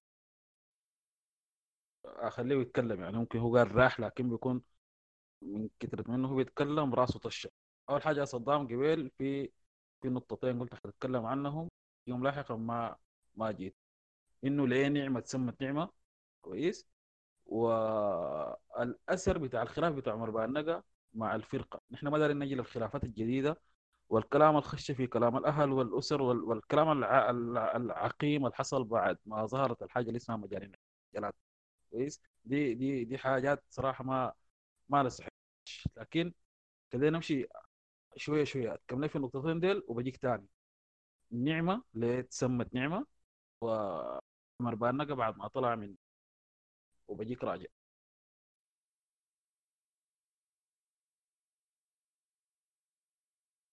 طيب طيب آه أي معك آه آه يمكن نعمة أنا تكلمت عنها إنه الفرقة في في الزمن ده كان في كان في كان في تجاذبات سياسية. يعني إحنا بنتكلم عن فترة الديمقراطية آه، بعد ما بعد 85 يعني ما بعد الانتفاضة لحد 89 الأغنية دي اتلحنت في الفترة دي تقريبا اتلحنت في في في نهايات 85 آه الأغنية نورة معروفة نورة هي بترمز لشنو؟ معروف حمية القصيدة كلها قاصد بها شنو؟ والقصة دي. آه عثمان النووي اقتطع جزء من القصيدة لجمال القصيدة واحد اثنين واحد وأنا متأكد من الحاجة دي. الثانية لأنه عايز آه ما عايز يطلع من من الحوار بتاع دخلوا فيه القدال يعني. آه وخصوصا إنه هي جات بعد تجربتين آه، لعثمان النو كانوا كانوا قصائد عاطفية اللي هي مشاوير المحبة وكل الخير. يا جماعة كل الخير دي اغنيه سمحه شديد خلاص. أنا ما ما عارف إن إحنا ما مفترض نتجاوزها في اي نقاش. المهم آه عثمان النو داير يثبت إنه الفرقة هي ما منتمية لأي تيار اتجاه سياسي محدد. آه عشان كده ما سماه نور يا جماعة. ما كلنا عارفين نور دي بترمز لشنو يعني؟ يا نور العسكر ما مأجورة يعني القصة دي ما عارفينها. آه انت ضابط آه. شمت بحثي صح؟ آي آي. آي آي. فشنو؟ يعني عين الفرقة أنا ما أقدر أتكلم عن إنه فلان شنو فلان شنو لأنه الفرقة لمت يعني الفرقة لمت إسلاميين في نصها يعني. الموضوع ده كان عنده علاقة بإنه أنت تكون تكنوقراط زي ما قال أبو ذر أكثر من إنه أنت منتمي لياتو لياتو اتجاه بعد ذاك ال organization behavior يعني السلوك المؤسسي بتاع الفرقة هو بيضعك في تابلو محدد. ما ما ما أنت بتقدر تمرر فيه أجندتك ايا كانت الحاجة اللي حصلت. تمام؟ يعني ما طارق جويلي بالمناسبة يعني حمزة سليمان آه، عمر بنقه برضه كان متهم بإنه إسلامي. آه، في في الحتة دي يعني. يعني هسه إحنا لما نقول إسلامي بيقولوا طارق جويلي طارق جويلي. لا عمر بنا عمر بنا كان بيغني في نمارق عمر بنا غنى أقبل على دربنا إن كنت زمان كان بيشغلوه مجاهدين يعني بتاعين الحركة الإسلامية. لكن شنو؟ آه نرجع ونليف ونقول إنه آه عثمان النو وسلوك الفرقة كان بيجبر الأعضاء لإنهم يلتزموا بالمسار بتاع آه، أنا شايف إنه عقد الجلاد مؤسسة يعني ذاتها. أنت مهما مهما مهما حصل لك آه، من من تجاذبات فكرية لما تجي جوا عقد الجلاد حتنفذ البرنامج بتاع بتاع المؤسسة دي. يعني ما عندك سكة ثانية فكده دي النقطة الأولى. عبد الهادي خلينا ما ما نتكلم عن نقطة الخلافات لأنه الخلافات اللي حصلت في الفرقة دي كثيرة وأنا لا لا أنا قصدت أنا أنا أنا قصدت إنه القصة ما يكون المجانين حتة المجانين وعشاق عقد الجلال ما أدري نتكلم عنها. لأن نتكلم عن ناس كانوا مؤثرين في الفرقة طلوعهم أثر بطريقة أو بأخرى. يعني آمل النور آي آي آي, آي. يعني أنا تكلمت عن عن الفترة بتاعت الهجرة مثلا. الفترة بتاعت الهجرة اللي حصلت في نص التسعينات أو يعني في الجزء الثاني من من التسعينات بتاعت 96 97 دي. يعني أسي يعني ما عمر بانقه هو الفقدي مثلا. يعني مثلا فنان زي حمزة سليمان بالألحان اللي لحنها كان فقدي كبير جدا لمؤسسة عقد الجلاد. هو الحانه استمرت في عقد الجلاد لكن لو كان قاعد في الفرقة يعني الليلة الألحان الجديدة اللي أنا هسي طبعا في حاجات جديدة أنا راجعتها هسي مشيت مشيت ذاكرتها عديل في أغاني الفرقة الجديدة. لقيت إنه جزء كبير جدا منها ملحنة حمزة وألحان جميلة جدا يعني وطننا حبيبنا رغم البين. هي الأشواق بتاعت حميد الجزء من آه، من القصيدة الطويلة بتاعت آه، مرسيه مرسيه مصطفى سيد أحمد. مصابيح و... طشيش مصابيح السما التامنة طشيش وجزء جزء كبير جدا وذاهب مش ذاهبا للنجوم. واحدة برضه كاتبة أحمد مطر عرف ده من تراب وماء. برضه ملحنة حمزة سليمان بصورة جميلة وليلك حليف وظلم تقريبا برضه ملحنة حمزة سليمان. فشنو هو ألحانه استمرت لكن يعني مثلا نقدر نقول إنه الهجرة آه، بتاعت حمزة سليمان مرقته من الفرقة آه، كان كان كان كانت يعني قاصمة لظهر الفرقة. لأنه الفترة ديك يعني إحنا تكلمنا عن الكاسيتات اللي أنتجت في الفترة ديك والأغاني اللي طلعت في الفترة ديك آه كانت كانت أغاني حمزة يعني جميل منها. المقبول برضه والهنايه كان حمزة وكانت بصمته كبيرة شديد. يعني ما بسيطة يعني صوت الاستحالة وصرخة يعني اغاني أغاني عرفتها؟ فمثلا هجرة حمزة. والهجرة ما جديدة في الفرقة. يعني أنا متأكد تماما لما لما لما هم بيغنوا الهجرة من زمن قديم زي ساقي فينا مدور ولما حولوها لدليب من سيرة أنا متأكد تماما عشان يكسبوها حنية لأنه الهجرة دي أذتهم هم ذاتهم كفرقة وهم ذاتهم كمؤسسة. الهجرة الأولى الحق. يعني أنت عارف أنا أسي أحكي لك حاجة بسيطة. أنا قبل ما ما أخش في اليوم ده أنا حاولت حاولت يجي حاولت حاولت مع حاولت أفتش الشبكه والخير وأبو زر لأنه هم أفضل ناس ممكن يت- يتكلموا لنا عن عودة عقد الجلات لما بعد ما وقفت لأنه ديل هم رجعوها. تمام؟ أنا لقيت أبو ذر مستغير في أوسلو في النرويج ولقيت آه، شبكة آه، يعني بضرب في تليفونه كثير لقيته مقفول في النهاية لقيته طلع مستغير في في ليفربول له سنة وشوية. أيوه. والخير لقيته مستغير في جوبا. يعني حتى الأجيال اللاحقة لعقد الجلاد بعد ما خلت عقد الجلاد ما قدرت ما قدرت تقعد. تمام؟ والإحلال والإبدال يعني مثلا الإحلال والإبدال ده نحن نتكلم أنا داير أتكلم فيه عن أنا اتكلمت فيه عن النظرة الإيجابية. إنه هو آه، الفرقة حولته من إنه يكون مشكلة لتكتيك لاستمراريه الفرقة واكتساب أراضي جماهيرية جديدة. يعني مثلا يا جماعة البيتلز ال- ال- الفرقة بتاعت البيتلز دي هي كانت كانت كانت كانت وين؟ البيتلز دي يا man التأثير الموسيقي اللي عملته في إنجلترا والعالم كله في ليفربول شوف بالله طلعت في ليفربول. آه، استمراريتها 10 سنوات. عرفتها؟ يعني 10 سنوات البيتلز. وعقد الجلاد اللي لما نتكلم عن 36 سنة. تمام؟ هي حولت الانكسار ده لتكتيك استمرار. أنا الحاجة دي بعايلها بفخر صراحة. يعني ما ما حاجة ما حاجة كعب. آه طيب نمشي نمشي. الحياة دي وكيف؟ يعني الليلة. لما يطلع جيل ويجي جيل جديد الجيل ده بيجي بجماهيره يعني الليلة نحن نحن الليلة بنحكي في تاريخ عقد الجلاد لناس ما حضروا ما حضروا ما حضروا عقد الجلاد معانا. تمام؟ تمام. ونحن ما حضرنا عقد الجلاد معهم لكن هم هاي هم بيحبوا هم بيحبوا عقد الجلاد دي ونحن برضو بنحب الأغاني دي عرفتوا؟ وهم عندهم اغانيهم وانفعالاتهم وانتصاراتهم وانكساراتهم الخاصة برضو. الاستمرارية لعقد الجلاد دي محتاجة دراسة عديلة يا من. أكثر طيب. من إنه آه نتكلم طيب في في سلبياتها فهمتني أديك أديك أنا نقطتين عن الاستمرارية. كويس. ال- النقطة الأولى سامعناها يا شباب؟ سامعك سامعك. واصل يا عبد الهادي. طيب أديك نقطتين في الاستمرارية. النقطة الأولى في 2011 آه عملت لقاء مع عوض الله بشير لصالح اذاعه مزيكا سودانية. آه وهم كانوا شغالين بيبرفوا لطواقي الخوف بحيث انه تتغني في رأس السنة بتاعت 2012 فلو في اللقاء مع عوض الله عن تاريخه مع عقد الجراد وكذا يعني كان عندي صديق في الفيسبوك واتكلم معاه اتفاجأت إنه لا عوض الله لسه قاعد مع الفرقة متابع معاهم. يعني ما بروحي لكن قاعد بل إنه بيمشوا هو القدال سوا وبتابعوا الظروفات وبيدوا ارائهم وكذا. ف وجود جزء من الجيل القديم متابع ال- الأعمال ومتابع أو ممكن تقول ال- ال- المهام اليومية للفرقة ساهمت في الاستمرار. كويس؟ المساندين و- المساندين يعني مثلا أبو زرع عبد الباقي لما عمل المعاينة في الأسكلة دي فتره فترة شهيرة في عقد الجلاد بيقولها فترة الأسكلة بعد التوقف الناس دي مشوا كانوا شغالين بروفات في الأسكلة. واحد أيوة. من الناس واحد من الناس اللي قام قال لناس الفرقة يا جماعة الود ده لازم تجيبوه. هو طبعا رشحه حمزة سليمان لما طلع أبو زر ده. واحد من أيوة. الناس الاصر الاصر لحى إنه عقد الجلاد تجيب ال- الصوت الاستثنائي ده كان محجوب شريف. مع إنه ما عنده أي علاقة بالغنى. لكن الفرقة already خلقت علاقات بتاعت مساندين كويسة جدا مع الشعراء بتاعنا مع المجتمع المدني اللي حولها مع جماهيرها. بعد ذاك الحاجة دي عندها عندها إيجابياتها وعندها عندها سلبياتها.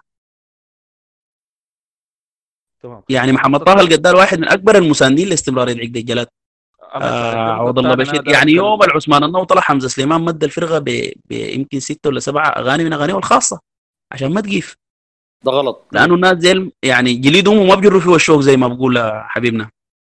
عشان كده إحنا نتكلم دي النقطة الثانية لما حصل الخ- الخلاف الشهير في المنتدى اللي كنت تتكلم عنه عن عبقري التنو القدال عنده تسجيل بتاع فيديو بيشكر النو جدا عن أي حاجة عملها وما نكر له حقه بل بتكلم آه، يعني الناس دي- ككلام الرسل لكن لكن كلمة اللي قالها له إنه يا أخي أنا بتمنى إنه أنت تسمح الجلاد تردد أغانيك باعتبار إنه الأغاني طلعت وانتشرت وعرفت باسم عقد الجلاد أنا شايف إنها ما حتكون كويسة إذا تغنت بأصوات ثانية وده كان رجاء من القدال لعثمان النوبه انفورشنتلي ما حصل. فالقدال في اخر بعد بعدها بفترة إنه يا أخي الأغاني حقته اللي غنتها عقد الجلاد اللحن النو تكون موجودة يعني. عقد الجلاد ما تتغنى في حتة ثانية ده لما الخلاف اشتدم يعني. وده برضه كان آه يعني بطريقة أو آه بأخرى يعني هي اشتدت اشتدت الخلافات تمام؟ لكن أنا في حاجة مهمة شديد أقدر أقولها لك إنه أفضل من يلحن للقدال ده عثمان النو تمام؟ ال- الحاجة دي آه يعني عثمان النو بعد ذاك شق طريقه. آه في أيوة. قصائد استلمها من محمد طه القدال سنة 83 تمام؟ في واحدة من القصائد منه محمد طه القدال كاتبها سنة 75 اسمها كلام الرتينة بتسالم ولد عسماء عثمان في حنة علي الشاشوق. قصيدة مشهورة جدا. آه عثمان النو لحن لحن جميل جدا في 2015 تقريبا ولا 2016 تمام. فشنو العلاقة اللي بيناتهم الموسيقية دي؟ آه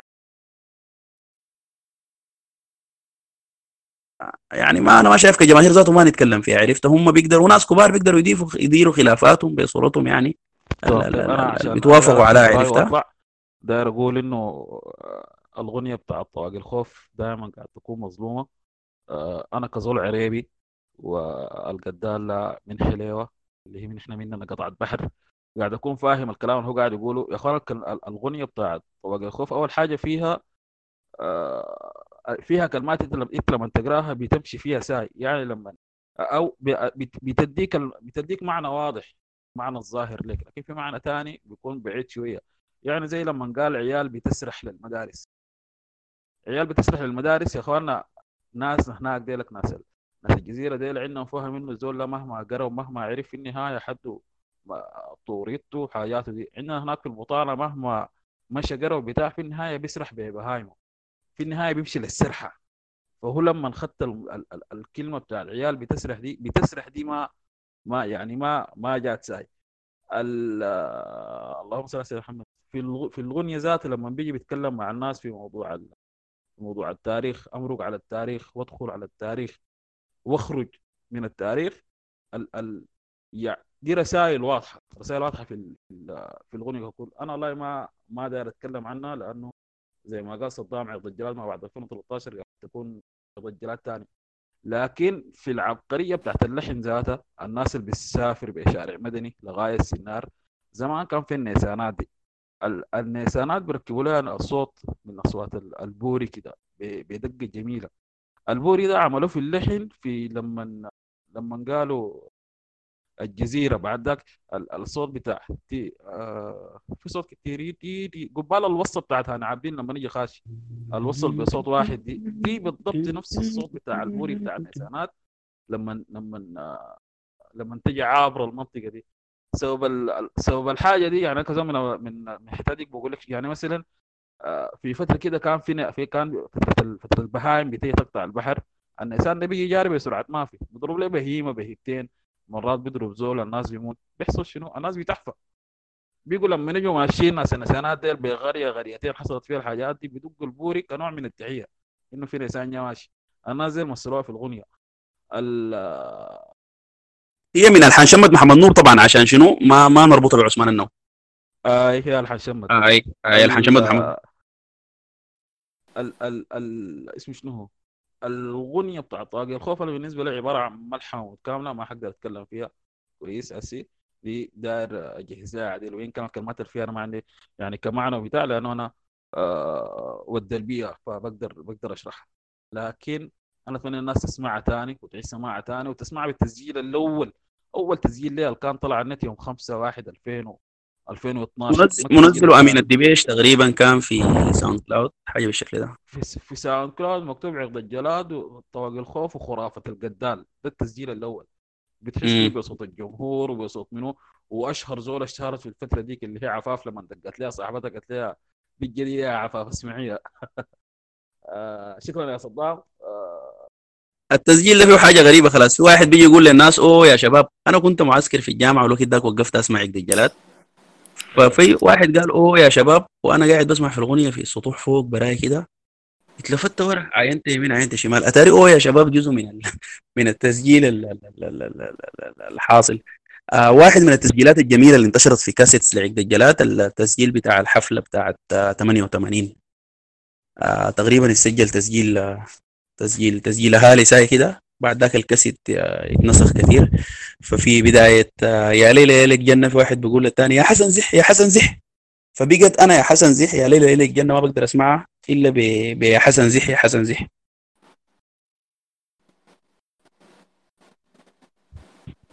يا صدام عبد الهادي مداخلة بس سريعة كده يا إخواننا. أكبر غلطة عمله أكبر غلطة عملها أكبر غلطة عمله عثمان النووي في تاريخه إنه اشتغل مع العطالة اللي اسمهم فرقة رايدل. وكلام القدال ده يا- كلام صح.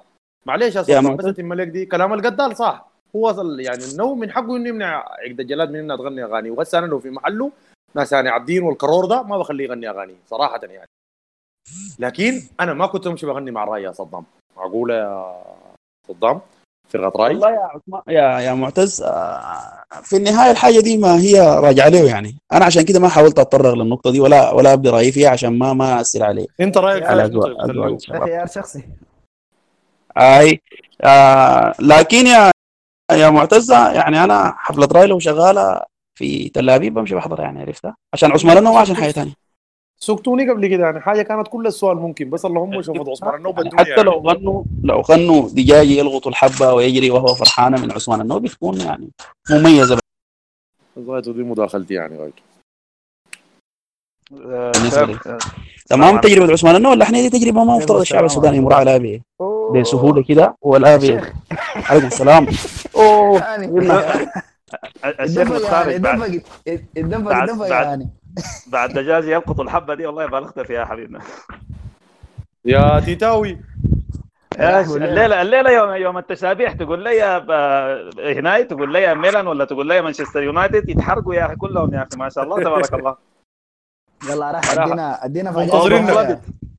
منتظرينك أنا والله ما أنا ما عندي شيء أقول والله كثير لكن بس آه، آه، عايز اكد على على نقطتين. أنا ما ال- ما شاء الله في تفاصيل كثيرة اتقالت في ال في وأنا قاعد أسمع لكم زي نص ساعة كده ما هينة.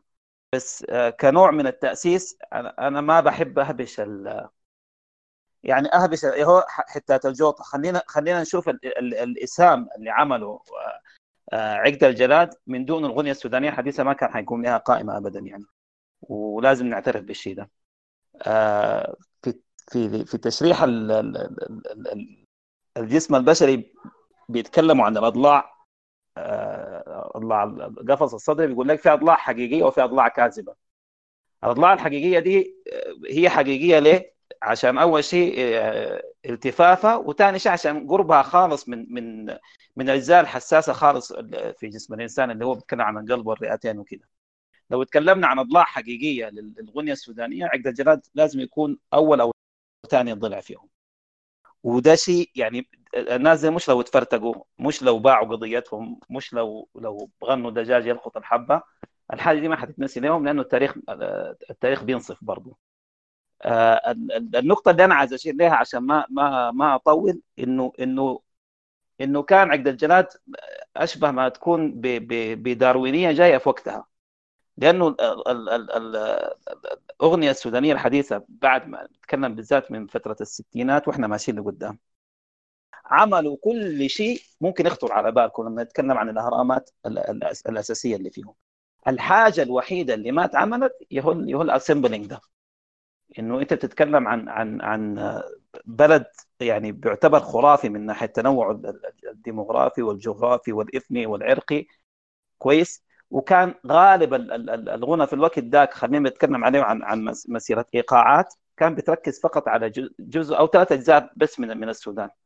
عقد الجلاد هو اللي فاض به ال- ال- ال- ال- السيل لحد ما غطى السودان كله من ناحية ايقاعاته هو أكثر يعني إسهام عمله آه، بعقد الجلاد. طبعا آه، مع ناس كتار لكن أنا أتوقع إن هم يعني كان لهم القدح المعلى إنه هم اللي هم اللي يعني يعني بجد يعني آه، ربطوا لنا الخاصره الأفريقية السودانية آه، في وقت كان كان الوقت ده كان آه، سؤال الهوية الموجود عند السودانيين هذا السودان عربي أم أفريقي؟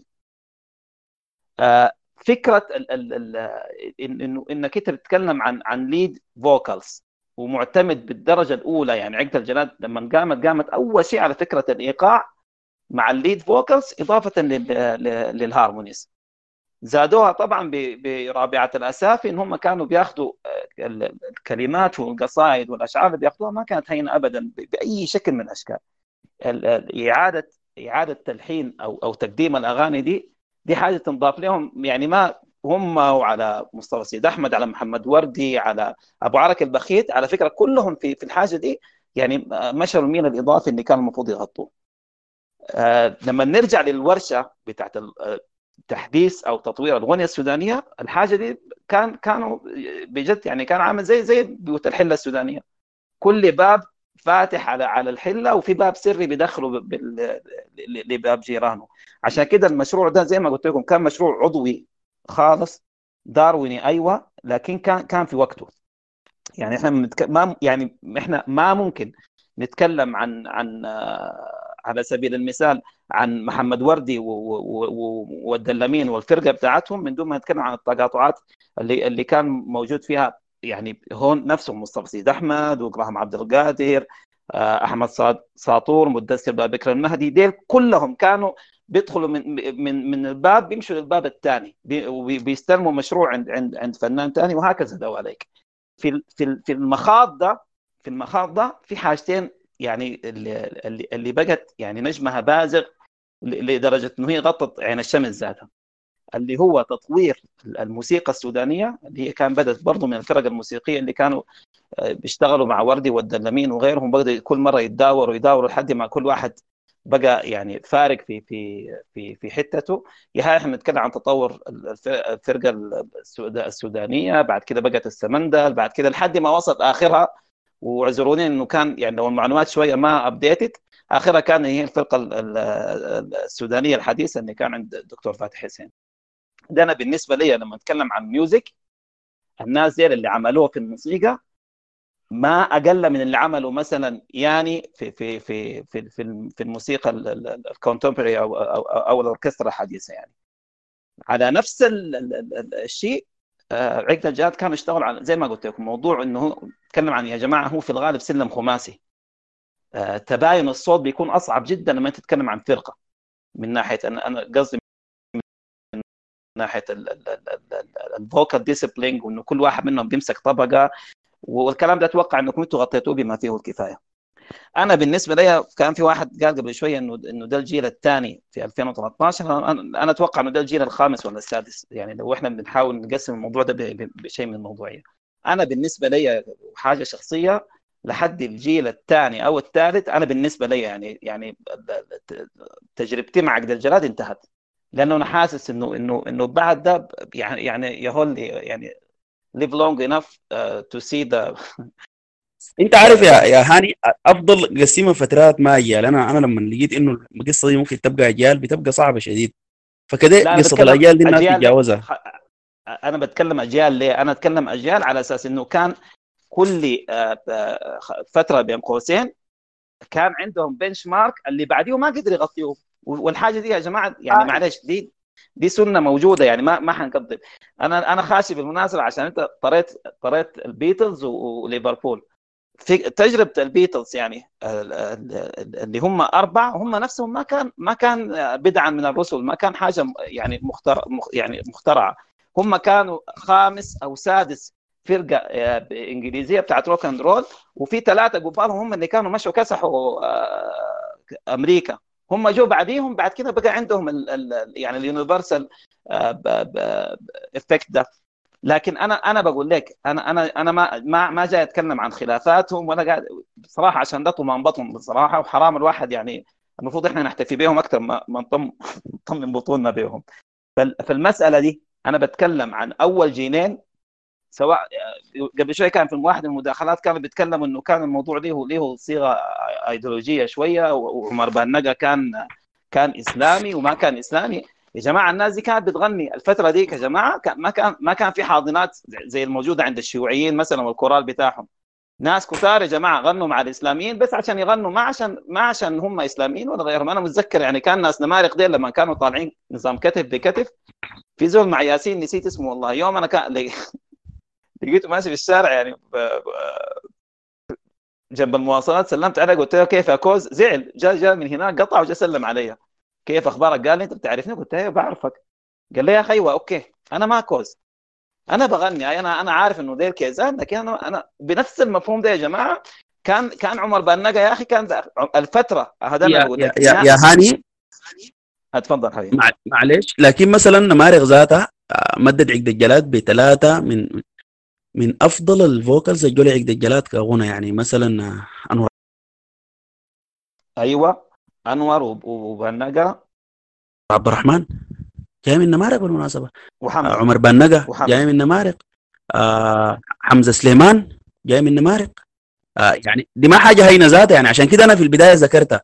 بدون نتطرق لل- للقصه دي ما مزيكا في النهاية. بدون ما نتطرق لل...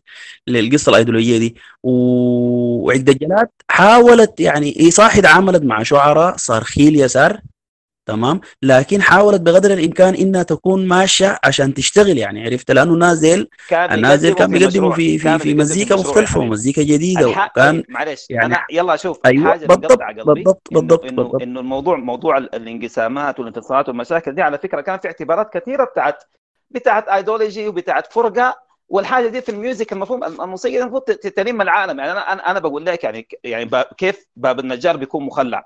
أنت كنت بتغني يا أخي بإيقاعك ال- اللي هو ال deep deep African عشان تلم تضم البلد كله في نسيج واحد. وأنت أنت نفسك ما قادر تلم أخوك عليك دي مشكلة.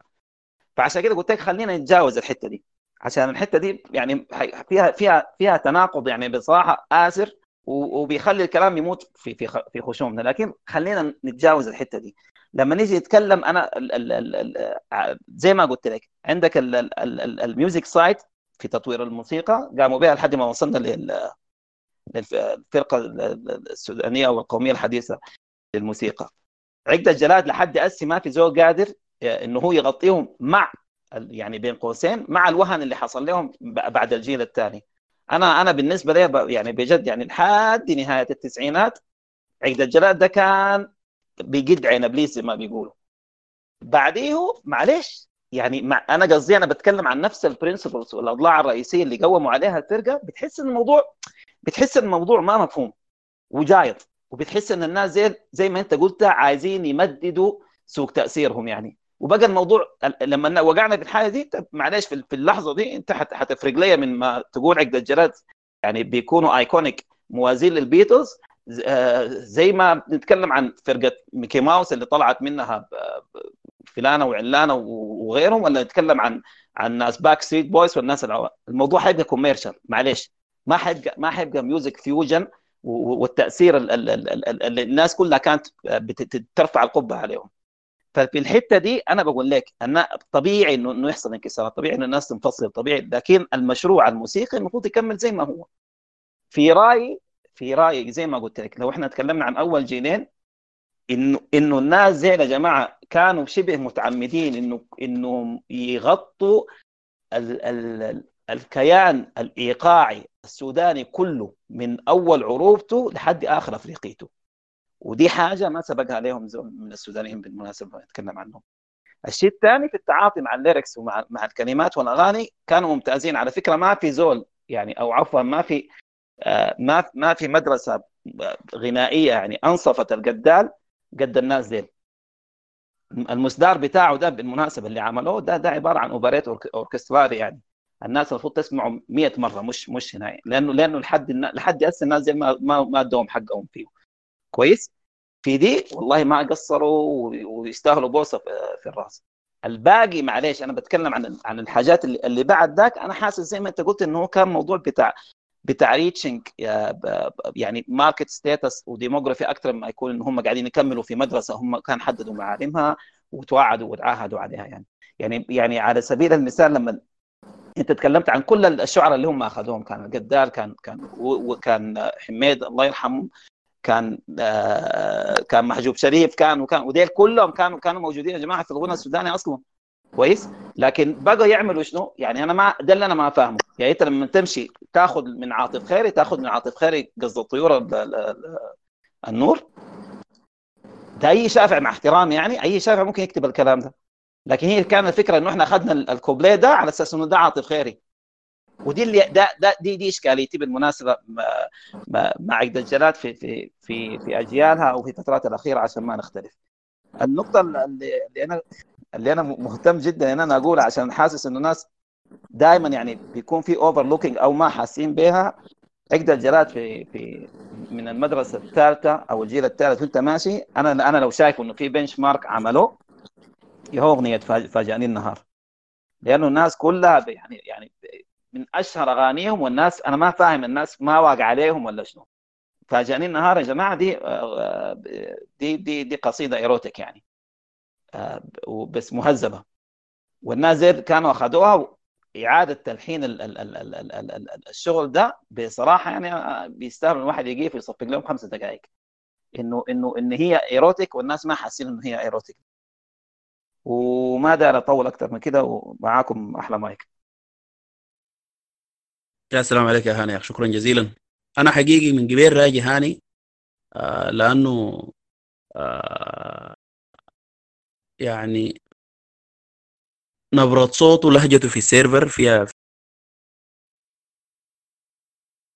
فيها في يعني ب- مرتبط ال server مرتبط لي ب- بلهجة هاني لأنه أنا لما دخلت ال server دخلته في لو مصطفى سيد أحمد هاني كان بيتكلم. فأنا بقيت مستغرب في الزول ال- ال- ال- بيتكلم ده يا جماعة. فالليلة من قبل أنا لما جا داخل صراحة كنت سعيد جدا بال- بالحاجة دي. آه فجاني النهار آه كلمات آه زي ما قال هاني يعني. كلمات الراحل المقيم. آه مجد النور. مجد النور في الأساس هو ما شاعر يا جماعة هو مخرج. آه ده عنده أغنيتين يتغنوا هي فجاني النهار مع عقد الجلاد ومتمني أسوقك مشوار جوا الروح عشان تلقي السكة عيونك ل ساورة؟ الفرقة الثانية اسمها شنو؟ ساورة لساوره لساوره آه ده مجد النور. شكرا يا هاني. برضو من القصائد ال- الجميلة والأغنيات السمحة يا صدام وض- آه، ضباب الصمت دكة والنفاج محجوب شريف حمزة سليمان. قصيدة غارقة في السودانية بصورة مخيفة خلاص. أيوة. أنا والله الدكة دي يا جماعة عشان أعرف معناها تعبت تعب. بعدين الزمن ذاك كان في المنتديات السودانية هي تقريبا السودان آه طلعت في المنتدى في منتدى عقد الجلاد. كان كان كان طلع لها شرحي كده أتذكر. آه الحاجة برضو المحتاجة شرح إنه آه مصدر أبو السرة لما اعيد تدشينها اتغنت لأول مرة اتغنت في 2002 في ولا 2001 ما متذكر كويس في كازينو النيل الأزرق. آه القدال جه قال القصيدة وشرحها أول حاجة. يا صدام حتى 2004 لا 2004 ده الشريط 2004 ده الشريط. هي هي اتغنت في الحفلات قبل الشريط. ما أنا الفيديو بتاعها قاعد عندي صدام التاريخ مكتوب فيه ذاته 2004 رمضان. في لكن ك- واصل واصل في كازينو الأزرق؟ لا لا آه، ما هي ما 2004. أوكي تمام ما اختلفنا ما اشكال أنا بس الحاجة التواريخ مشبوكه في راسي. يلا الدار أوصله إنه محمد طه القدال ده جا قعد شرح القد... شرح المصدار دي من بدايتها لنهايتها شرح مستفيض كده وإنه الم- المقصود شنو؟ وبعد ما انتهى قال لهم يا جماعة أنا شرحت شرحي والكلام اللي قصده أنا لكن أي زول فاهم أي حاجة تانية أو حيفهم في القصيدة أي حاجة تانية يعتبرني أنا قاصدة ما عندي مشكلة. ف ف ف ف بتذكروا إنه قال اليانكي يا جماعة يعني الأمريكي. الأمريكي. شوفوها مخيفة كيف. يانكي. فدي دي دي دي دي ب- ب- ب- بمناسبة الشرح. هو والله يا أخي في في في قصائد كثيرة محتاجة. شرح. لكن هم كان في يا- 2005 حميت حميت برضه حميت فيها الجندي الأمريكي. حميت برضه استخدمه بالمناسبة. اليانكي المشكلة على الله يعني-. يا- يا- يا- تاخذ الجندي على حالي لكن-. لكن يا آه. جماعة دقيقة ده من من مفهوم مقاوم بالمناسبه يعني يعني الأمريكان ذاتهم ما سموا نفسهم يانكيز اللي سماهم. ال Yankees كانوا كانوا اللي هم ال Native Americans أو الهنود الحمر هي أيوة، عشان أيوة. كده ال- الجدال عبر بال بال بال بالقصيدة دي يا جماعة فوق وبعيد خالص على أساس إعادة التسميات اللي هو استخدمها في القصيدة جميل يا. جميل صحيح. والفعل ذاته منها يعني yank to yank الفعل منها يختلع لأنه الجماعة دي آه. اختلعوا الهنود الحمر دي اختلاعا من جذور يعني. فهي ما تسمية ساي ذاتها هي تسمية جاية من الوحشية بتاعت الأبيض ال- عندها- ال- ال- المحتل. يعني وحال. وح- وحاليا في اللغة الإنجليزية تيانك مستعمل مستعملة بمعنى يختلع من جذور.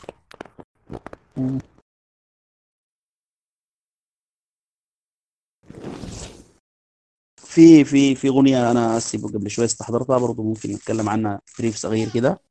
هي أغنية بسيطة وخفيفة جدا اللي هي ساجور. ما مفكة ساجور ومنفكه من كلمات جمال حسن سعيد. آه والحان طارق جويلي. تقريبا في 94 95 حاجة بالشكل ده. آه الأغنية آه فيها حاجة غريبة كده خلاص. آه الساجور ده ساجور دي يا جماعة يعني ساجور دي بمعنى كادوك بمعنى بمعنى ماسورة كده يعني ال- ال- اللفظ الدارج العام بتاعها هسي. آه في رحم الغيب منفك من منشد من منشد منفك ما فك ضفايرك للريح ما فك والناس بتصيح في الفارغة. دي دي كل القصيدة تقريبا لكن عندها لحن جميل جمال ما عادي هو عامله طارق جويلي. يعني كانت كانت أنا ما عارف يعني أنا أنا عرفتها متأخر جدا ساجور في 2006 2007 لكن آه، لحد هسه كل ما ألقاه ب- بسمعها يعني ما عارف ليه صراحة لأنه شكل كلماتها مع شكل اللحن اللي تركب في الكلمات كان حاجة حاجة غريبة ومختلفة وبتشبه عقد الجلاد يعني ما بتشبه حتة تانية.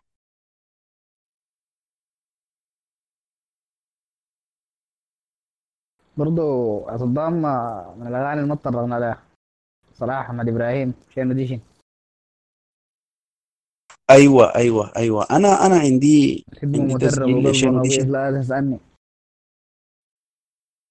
أم، تقريبا يا مازن آه، في التسجيل بتاع بتاع الحفلة بتاعت أنا ما عارف ما ألاقيه بس بحاول بعدين أفتش وأجيبه. اللي هو بتاع الحفلة بتاعت مش الحفلة ال- ال- الأسطوانة اللي اتسجلت في كولين في ألمانيا اتسجلت فيها شين أوديشن بصورة بصورة جميلة الأصوات فيها والموسيقى. آه، غير التسجيلات الماستر التسجيل اللي عندي يا صدام. فيه نهله فيه نه- فيه نهله عبد المنعم يا صدام اللي انت نهل ده عبد. المنعم أيوه فيه نهل عبد المنعم.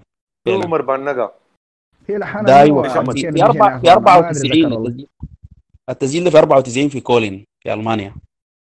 في ال- في الجولة اللي عملوها في أوروبا ديك. لحنها منو يا صدام. آه. حمزة سليمان حمزة سليمان يا أنا شباب قلت لك دي يعني مازن مازن وصدام في مقترح إنه آه نقسم الموضوع ده ل- لجزء تاني يوم تاني يعني نواصل فيه مم. في أغاني معينة في محاور تانية رأيكم شنو؟ ما في مشكلة ديل والله مشكله أنا تعبت شديد عديل يا مان الليلة اي ده ما في أغاني ما تطرقنا لها. والله الطنباره أيوه أيوه في ده أغاني في لها أغاني يوم كثيرة. الطنبارة أيوه والله بالضبط. لها يوم برا والله. يابا مع السلامة برضه يعني دي مرثيه يعني مش جميلة. لازم نتكلم عنها برضه. تمام تمام.